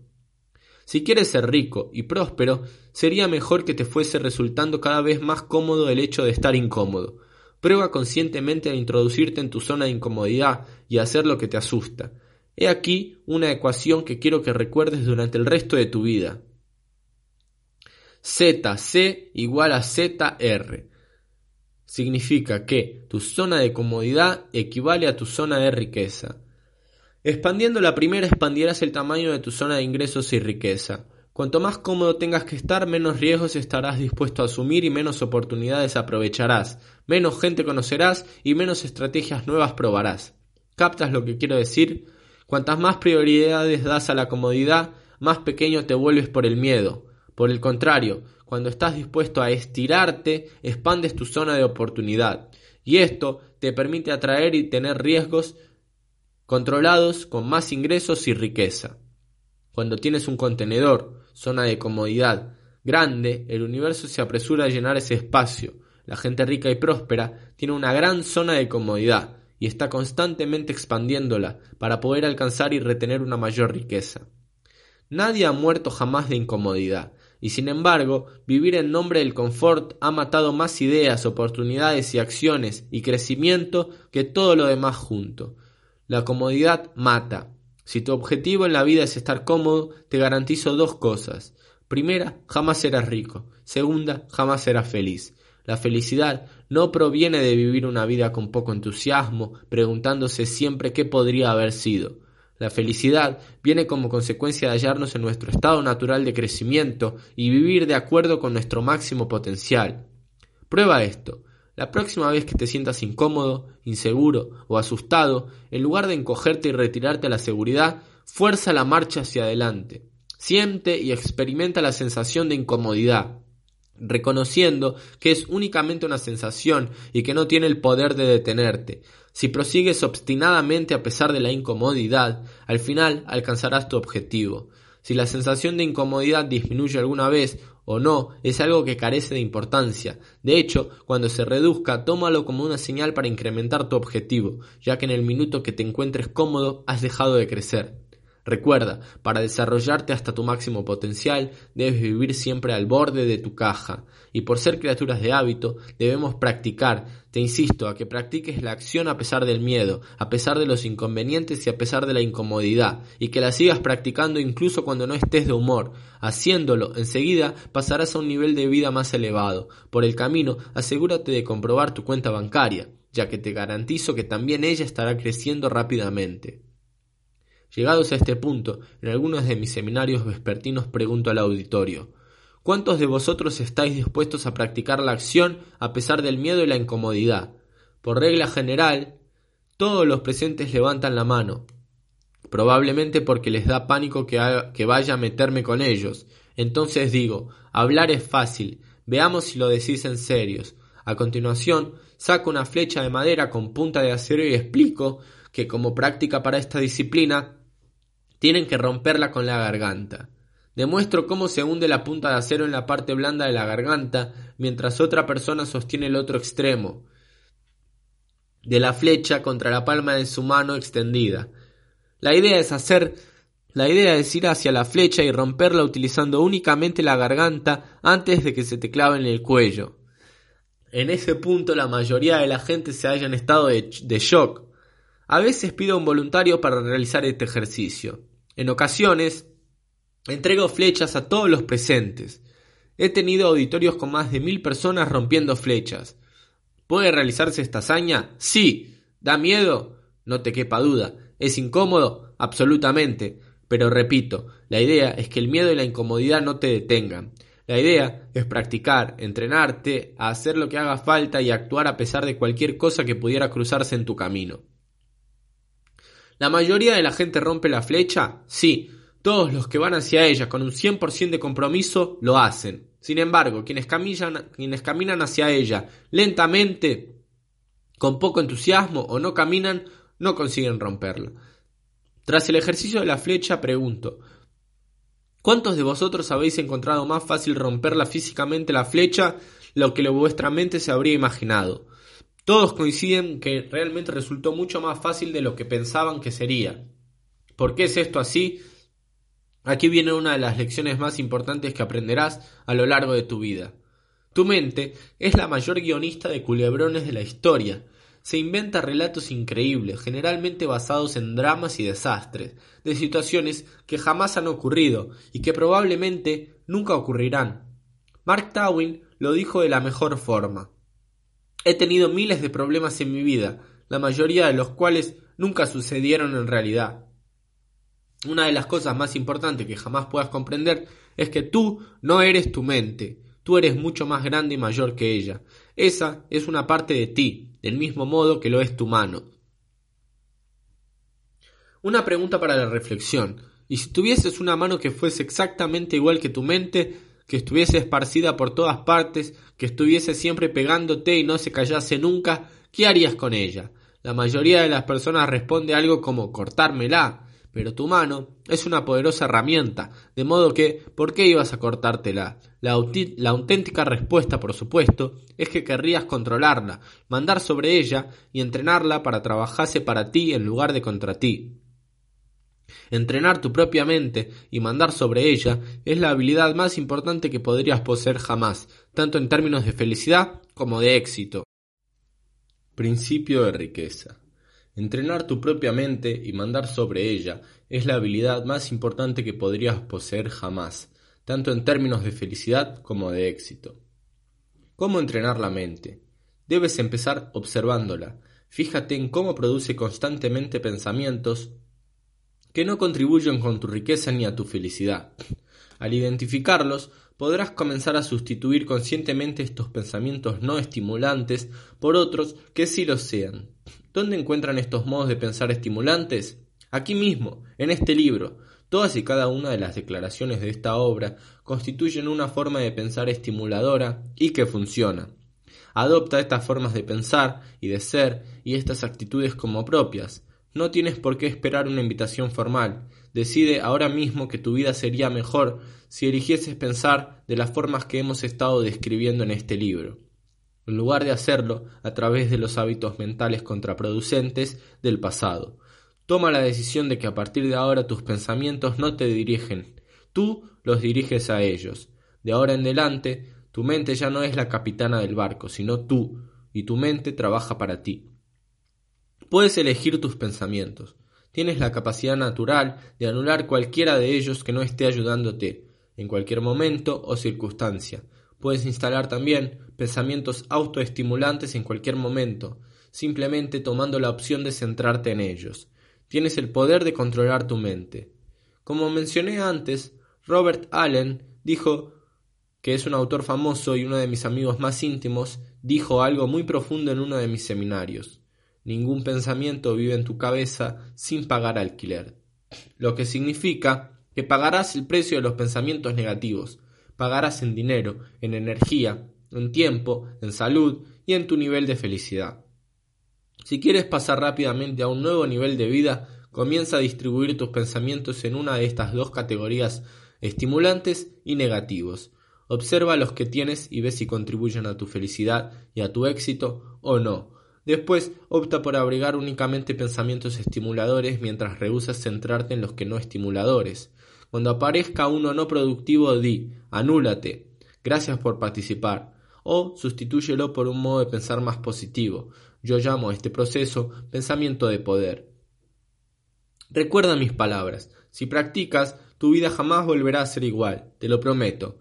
Así pues, ¿qué diferencia existe entre el pensamiento del poder y el pensamiento positivo? La distinción es mínima pero profunda. Para mí, la gente utiliza el pensamiento positivo para fingir que todo es color de rosa, cuando en realidad cree que no lo es. Con el pensamiento de poder, entendemos que todo es neutro y que nada tiene significado excepto el que nosotros le damos, y que si vamos a inventar una historia y a dar que sea su significado correspondiente, que esa historia sea de éxito. Esta es la diferencia entre el pensamiento positivo y el pensamiento de poder. Con el primero, la gente cree que sus pensamientos son ciertos. En el segundo, reconoce que no lo son, pero ya que de todos modos estamos inventando una historia, vale la pena inventarnos una historia que nos ayude. Y no lo hacemos porque nuestros pensamientos sean ciertos en un sentido absoluto, sino porque nos resultan más útiles y producen una sensación mil veces mejor que los no productivos. Antes de dejar este apartado, debo advertírtelo. No intentes en casa el ejercicio de romper la flecha, ya que tiene, que tiene de que montarse de una forma concreta, o podrías hacerte daño a ti mismo o a otras personas. En nuestros programas utilizamos equipo protector. Si te interesan estos ejercicios, entra en nuestra página web. Declaraciones. Pon la mano sobre el corazón y di. Actúo a pesar del miedo. Actúo a pesar de la duda, actúo a pesar de la preocupación, actúo a pesar de los inconvenientes, actúo a pesar de la incomodidad, actúo cuando no estoy de humor. Tócate la cabeza y di, tengo una mente millonaria. Ejercicios para las acciones de la mente millonaria. Anota tus tres mayores preocupaciones, inquietudes o temores relativos al dinero y la riqueza. Desafíalos. Para cada uno, escribe lo que harías si la situación que temes se produjese de verdad. ¿Podrías aún así sobrevivir? ¿Podrías recuperarte? Lo más probable es que las respuestas sean que sí. Entonces, deja de preocuparte y empieza a hacerte rico. 2. Practica salir de tu zona de comodidad. Toma de manera intencionada decisiones que te resulten incómodas. Habla con personas con quienes normalmente no hablarías. Pide un ascenso en tu trabajo o sube los precios en tu negocio. Despiértate una hora antes cada día. Camina por el bosque de noche. Sigue el entrenamiento del guerrero ilustrado. Te entrenará para ser imparable. 3. Emplea el pensamiento de poder. Obsérvate a ti mismo y estudia tus patrones de pensamiento. Alberga únicamente pensamientos que contribuyan a tu felicidad y a tu éxito. Desafía la vocecita de tu cabeza cuando te diga no puedo, no quiero o no me apetece. No permitas que esa voz basada en el miedo y en la comodidad te gane la batalla. Archivo de riqueza número 17. Los ricos aprenden y crecen constantemente. Los pobres piensan que ya lo saben. Al inicio de mis seminarios en vivo presento a la gente lo que llamo las tres palabras más peligrosas. Estas palabras son ya lo sé. ¿Y cómo se sabe si se sabe algo? Sencillo. Si lo vives, significa que lo sabes. Si no, has oído hablar de ello, has leído sobre ello o hablas de ello, pero no lo sabes. Dicho claramente, si no eres verdaderamente rico y feliz, es muy probable que aún te queden cosas por aprender acerca del dinero y del éxito y de la vida. Como expliqué al principio de este libro, durante mis tiempos de ruina tuve la suerte de recibir unos consejos de un amigo multimillonario que se compadeció de mi penosa situación. Recuerda lo que me dijo. Harp, si no te la estás arreglando todo lo bien que te gustaría, hay algo que no sabes. Por suerte, me tomé a pecho su sugerencia y pasé de ser un todo a un apréndelo todo. A partir de aquel momento, todo cambió. Los pobres tratan con frecuencia de demostrar que tienen razón, se ponen una máscara como si tuviesen todo resuelto y como si el hecho de que hallaren arruinados o pasando apuros se debiese solo a un golpe de mala suerte o a un problema técnico temporal del universo. Una de mis frases más célebres es la siguiente Puedes ir tirando o puedes ser rico, pero no las dos cosas. Ir tirando significa mantenerte en tus viejas maneras de pensar y de ser, que por desgracia son las culpables de la situación en que te encuentras ahora. Esta filosofía también es válida para la felicidad, en el sentido de que puedes ir tirando o puedes ser feliz. Principio de riqueza. Puedes ir tirando o puedes ser rico, pero no las dos cosas. Existe un dicho famoso que adquiere aquí perfecto sentido. Si sigues haciendo lo que siempre has hecho, continuarás obteniendo lo que siempre has obtenido. Ya conocerás tus maneras, lo que necesitas es conocer algunas maneras nuevas. Por eso escribí este libro. Mi objetivo es proporcionarte unos cuantos archivos mentales nuevos para añadir a los que ya tienes. Archivos nuevos significan nuevas formas de pensar, nuevas acciones, por lo tanto, nuevos resultados. Por eso es imprescindible que continúes aprendiendo y creciendo. Los físicos coinciden en afirmar que nada en este mundo es estático, todo cuanto está vivo se halla en constante cambio. Toma cualquier planta, si no crece, eso indica que está muriéndose. Lo mismo ocurre con las personas, así como todos los demás organismos vivientes. Si no creces, significa que estás muriéndote. El siguiente dicho del autor y filósofo Eric Hoffer es uno de mis favoritos. Los que están aprendiendo heredarán la tierra, mientras los que ya saben estarán perfectamente equipados para vivir en un mundo que ya no existe. Otra forma de decirlo sería, si no estás continuamente aprendiendo, te quedarás atrás. La gente pobre alega que no puede permitirse recibir información debido a la falta de tiempo o de dinero. Por otro lado, la gente rica se identifica con la cita de Benjamin Franklin, si piensas que la formación es cara, Prueba con la ignorancia. Estoy seguro de que ya has oído esto alguna vez. El conocimiento es poder, y el poder no es otra cosa que la capacidad de actuar. Siempre que ofrezco el programa del curso intensivo Mente Millonaria, me resulta interesante que la, que la gente que está más arruinada es la que más dice yo no necesito este curso, no tengo tiempo o no tengo ese dinero. Sin embargo, los millonarios y multimillonarios se escriben todos y dicen con que pueda aprender solo una cosa nueva o mejorar solo una cosa ya vale la pena. A propósito, si no tienes tiempo para hacer lo que quieres hacer o lo que necesitas hacer, lo más probable es que seas un esclavo moderno. Y si no tienes dinero para aprender cómo llegar a ser próspero, probablemente lo necesites más que nadie. Lo siento, pero decir no tengo ese dinero no cuela. ¿Cuándo tendrás el dinero? Cuando tengas el dinero, ¿qué va a ser distinto dentro de un año o dos o cinco? He aquí la fácil respuesta. Nada. Entonces estarás diciendo otra vez exactamente las mismas palabras. El único modo que conozco de que tengas el dinero que quieres es aprender a jugar el juego del dinero por dentro y por fuera. Necesitas formarte en las habilidades y estrategias para acelerar tus ingresos, administrar el dinero e invertirlo de forma eficaz. La definición de demencia es hacer lo mismo una y otra vez y esperar resultados distintos. Mira, si lo que has estado haciendo estuviese funcionando, ya serías rico y feliz. Cualquier otra cosa que tu mente conjure como respuesta no es más que una excusa o justificación. Odio ponértelo tan delante de las narices, pero tal como yo lo veo, ese es mi trabajo. Creo que un buen entrenador siempre te exigirá más de lo que tú exigirías a ti mismo. Si no, ¿para qué diablos necesitas uno? Como entrenador, mi objetivo es entrenarte, inspirarte, animarte, persuadirte y hacer que observes a todo color y con claridad cristalina qué es lo que te retiene, en resumen, hacer lo que haga falta para conseguir que te pases al siguiente nivel en tu vida. Si es necesario, te destrozaré y después te recompondré de un modo que funcione. Haré lo que haga falta para hacerte diez veces más feliz y cien veces más rico. Si estás buscando el eterno optimista, yo no soy tu hombre. Si quieres mejorar deprisa y de forma permanente, prosigamos. El éxito es una habilidad que puede aprenderse. Puede aprender a triunfar en cualquier cosa. Si quieres ser un gran jugador de golf, puedes aprender a hacerlo. Si quieres ser un gran pianista, puedes aprender a hacerlo. Si quieres ser verdaderamente feliz, puedes aprender a hacerlo. Si quieres ser rico, puedes aprender a hacerlo. No importa dónde te encuentres ahora mismo, ni desde dónde estés empezando. Lo que importa es que estés dispuesto a aprender.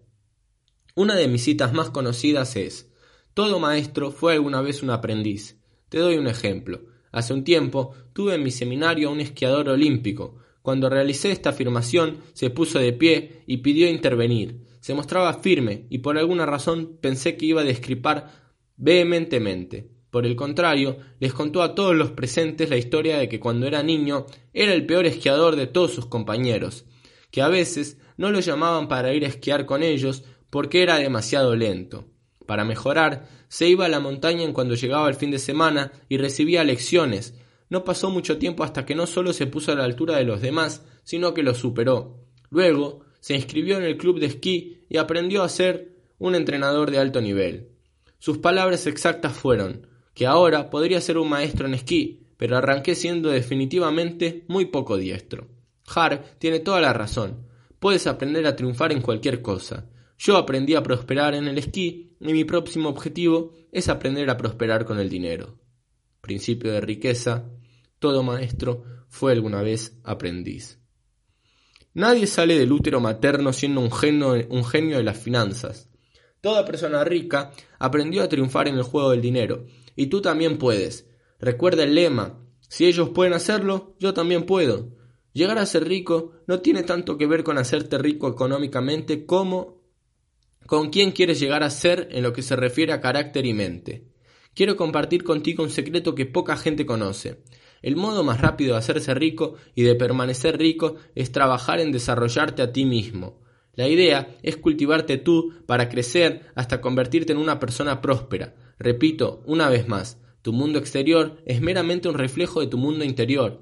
Tú eres la raíz, tus resultados son los frutos. Hay un dicho que me gusta, te llevas a ti mismo contigo a donde quiera que vayas. Si te cultivas hasta crecer y convertirte en una persona próspera, en lo que se refiere a fuerza de carácter y mente, triunfarás de forma natural en cualquier cosa que hagas. Adquirirás el poder de la decisión absoluta. Adquirirás el poder interior y la capacidad de elegir cualquier empleo, negocio, campo de inversión, sabiendo que será un éxito.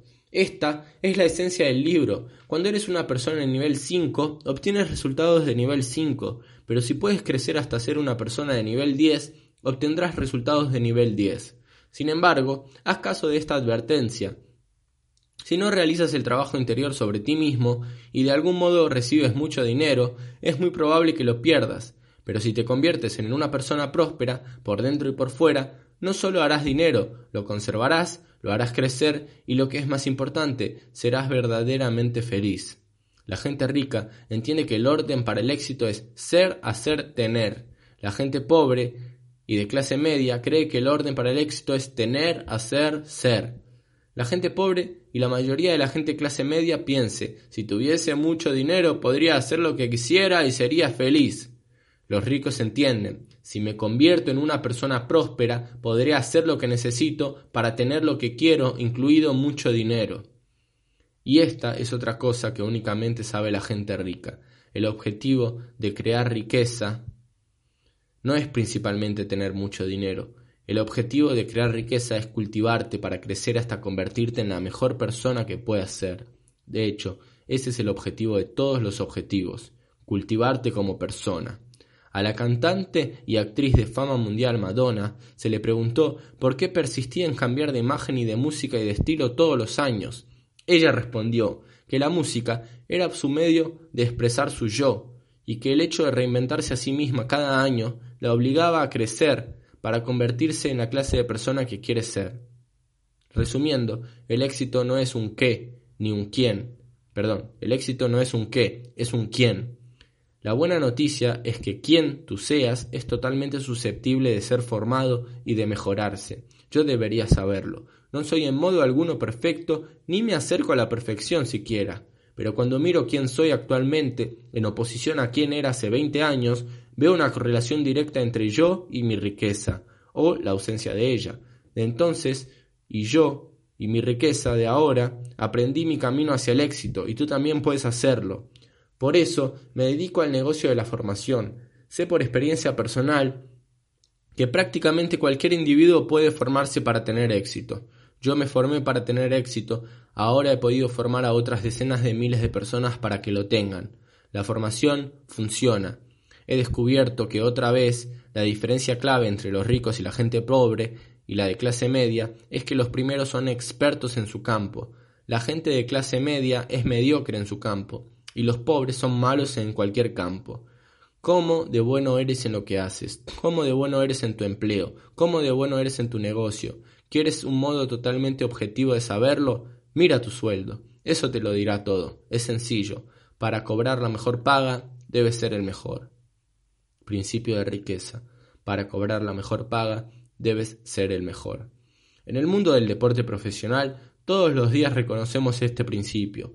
Generalmente, los mejores jugadores de todos los deportes son los que ganan más, son los que también obtienen más dinero en promociones, este mismo principio es también cierto tanto en el mundo de los negocios como el de las finanzas.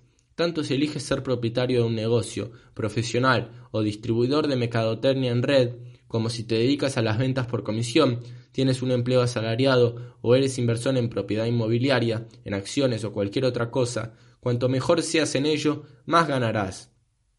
Esta es precisamente otra razón por la que aprender continuamente y perfeccionar tu habilidad en cualquier campo en el que te encuentres es algo imprescindible.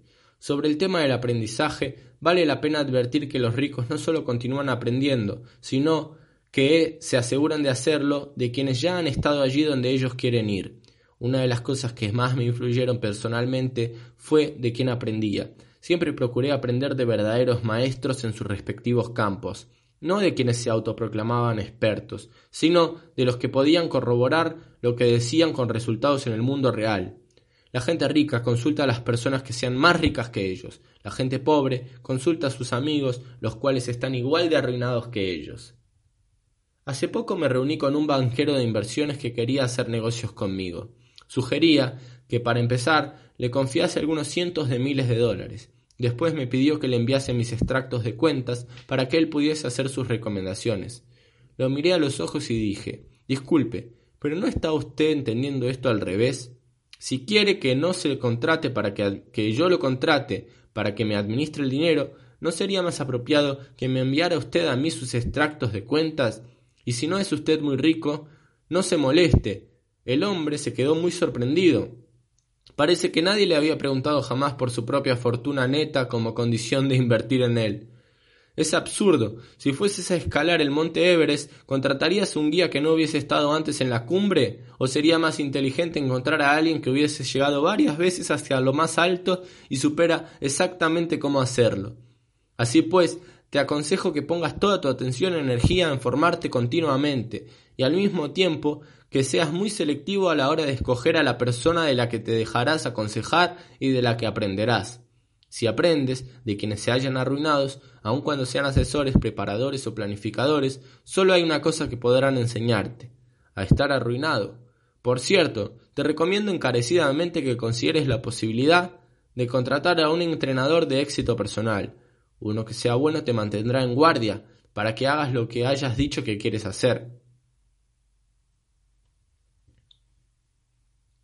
Y te repito, averigua los antecedentes de tu posible entrenador para asegurarte que haya demostrado éxito en los ámbitos que sean importantes para ti. Al igual que existen senderos seguros para escalar el monte Everest, existen rutas y estrategias demostradas para crear elevados ingresos, una rápida libertad financiera y riqueza. Tienes que estar dispuesto a aprenderlas y utilizarlas.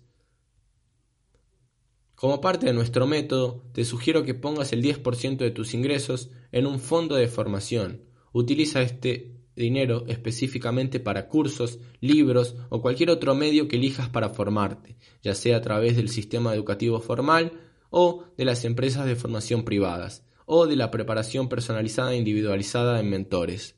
Sea cual sea el método que elijas, este fondo te garantizará los medios para aprender y crecer en lugar de repetir, repetir la cantinela de persona pobre del ya lo sé. Cuanto más aprendes, más ganas y puedes llevarlo al banco. Declaración. Pon la mano sobre el corazón y di, me comprometo a aprender y crecer constantemente. Tengo una mente millonaria. Acciones de la mente millonaria. 1. Comprométete en tu crecimiento. Cada mes lee al menos un libro, escucha una cinta o videos educativos o haz un seminario sobre dinero, negocios o el desarrollo personal. Tus conocimientos, tu confianza y tu éxito aumentarán. 2. Plantéate contratar a un entrenador o preparador personal que te mantenga en guardia. Bien, ¿y qué diablos hago ahora? ¿Y ahora qué? ¿Qué haces? ¿Por dónde empiezas? Lo he dicho antes y lo diré otra vez y otra y otra. Hablar es fácil. Espero que hayas disfrutado escuchando este libro, pero, y esto es lo más importante, confío en que utilices sus principios para mejorar espectacularmente tu vida. Sin embargo, según mi experiencia, el hecho de leer por sí solo no te traerá los resultados que estás buscando. Leer es un comienzo, pero si quieres tener éxito en el mundo real, serán tus acciones lo que cuente. En la primera parte del libro te he presentado el concepto de tu patrón del dinero. Es sencillo, tu patrón del dinero marcará tu destino financiero. Asegúrate de realizar cada uno de los ejercicios que he sugerido en los apartados de la programación verbal, los modelos de referencia y los incidentes concretos, con el fin de comenzar a cambiar tu patrón a uno que contribuya a la prosperidad económica. Te animo también a realizar las declaraciones que he propuesto todos y cada uno de los días. En la segunda parte has aprendido 17 modos concretos en que la gente rica piensa de forma distinta a la pobre y de clase media. Te recomiendo que memorices cada uno de estos archivos de riqueza, repitiendo diariamente sus declaraciones. Así se arraigarán estos principios en tu mente. Al final te encontrarás mirando la vida y especialmente el dinero de un modo muy diferente, y a partir de ahí tomarás nuevas opciones y decisiones y crearás nuevos resultados. Para acelerar este proceso, asegúrate de realizar los ejercicios de acción que se dan al final de cada uno de los archivos de riqueza. Estos ejercicios de acción son imprescindibles para que el cambio sea permanente. Debe producirse a nivel celular. El cableado de tu cerebro debe rehacerse. Esto significa que tienes que poner el material en práctica, no solo leértelo, y no solo hablar de ello, y no solo pensar en ello, sino hacerlo realmente. Cuidado con la vocecita de tu cabeza que te diga algo como ejercicios, ejercicios, yo no necesito ni tengo tiempo para ejercicios. Fíjate en quién está hablando aquí, la mente condicionada, es ella. Recuerda que su cometido es mantenerte justo en el lugar donde estás, en tu zona de comodidad. No la escuches. Realiza los ejercicios de acción, haz tus declaraciones y observa cómo sale disparado el cohete de tu vida. Te sugiero también que releas este libro de principio a fin al menos una vez al mes durante el siguiente año. Podría ser que tu vocecita estuviese gritando ¿Qué? Ya me he leído el libro. ¿Para qué necesito leerlo una y otra vez? Buena pregunta, y la respuesta es sencilla. La repetición es la madre del aprendizaje. Repito, cuanto más estudies este libro, más rápidamente te resultarán los conceptos naturales y automáticos. Como afirmaba anteriormente, yo aprendí mi camino al éxito, de modo que ahora me toca a mí ayudar a otros. Mi misión es formar e inspirar a la gente para que viva mejor en función del coraje, la decisión y la alegría, en lugar de hacerlo basando en el miedo, la necesidad y la obligación. Me siento verdaderamente afortunado por crear seminarios y talleres y campamentos que transforman la vida de la gente de una forma rápida y permanente. Me hace muchísima ilusión haber podido ayudar a más de 250.000 personas a ser más ricas y felices. De corazón, te invito a que asistas al seminario intensivo Mente Millonaria de tres días. Este evento te llevará a un nivel de éxito totalmente nuevo. En el curso te cambiamos tu patrón del dinero. Bien, por ahora ya está. Gracias por emplear tu valioso tiempo leyendo este libro. Te deseo un tremendo éxito y felicidad verdadera y espero ansiosamente conocer pronto en persona. Por tu libertad, T.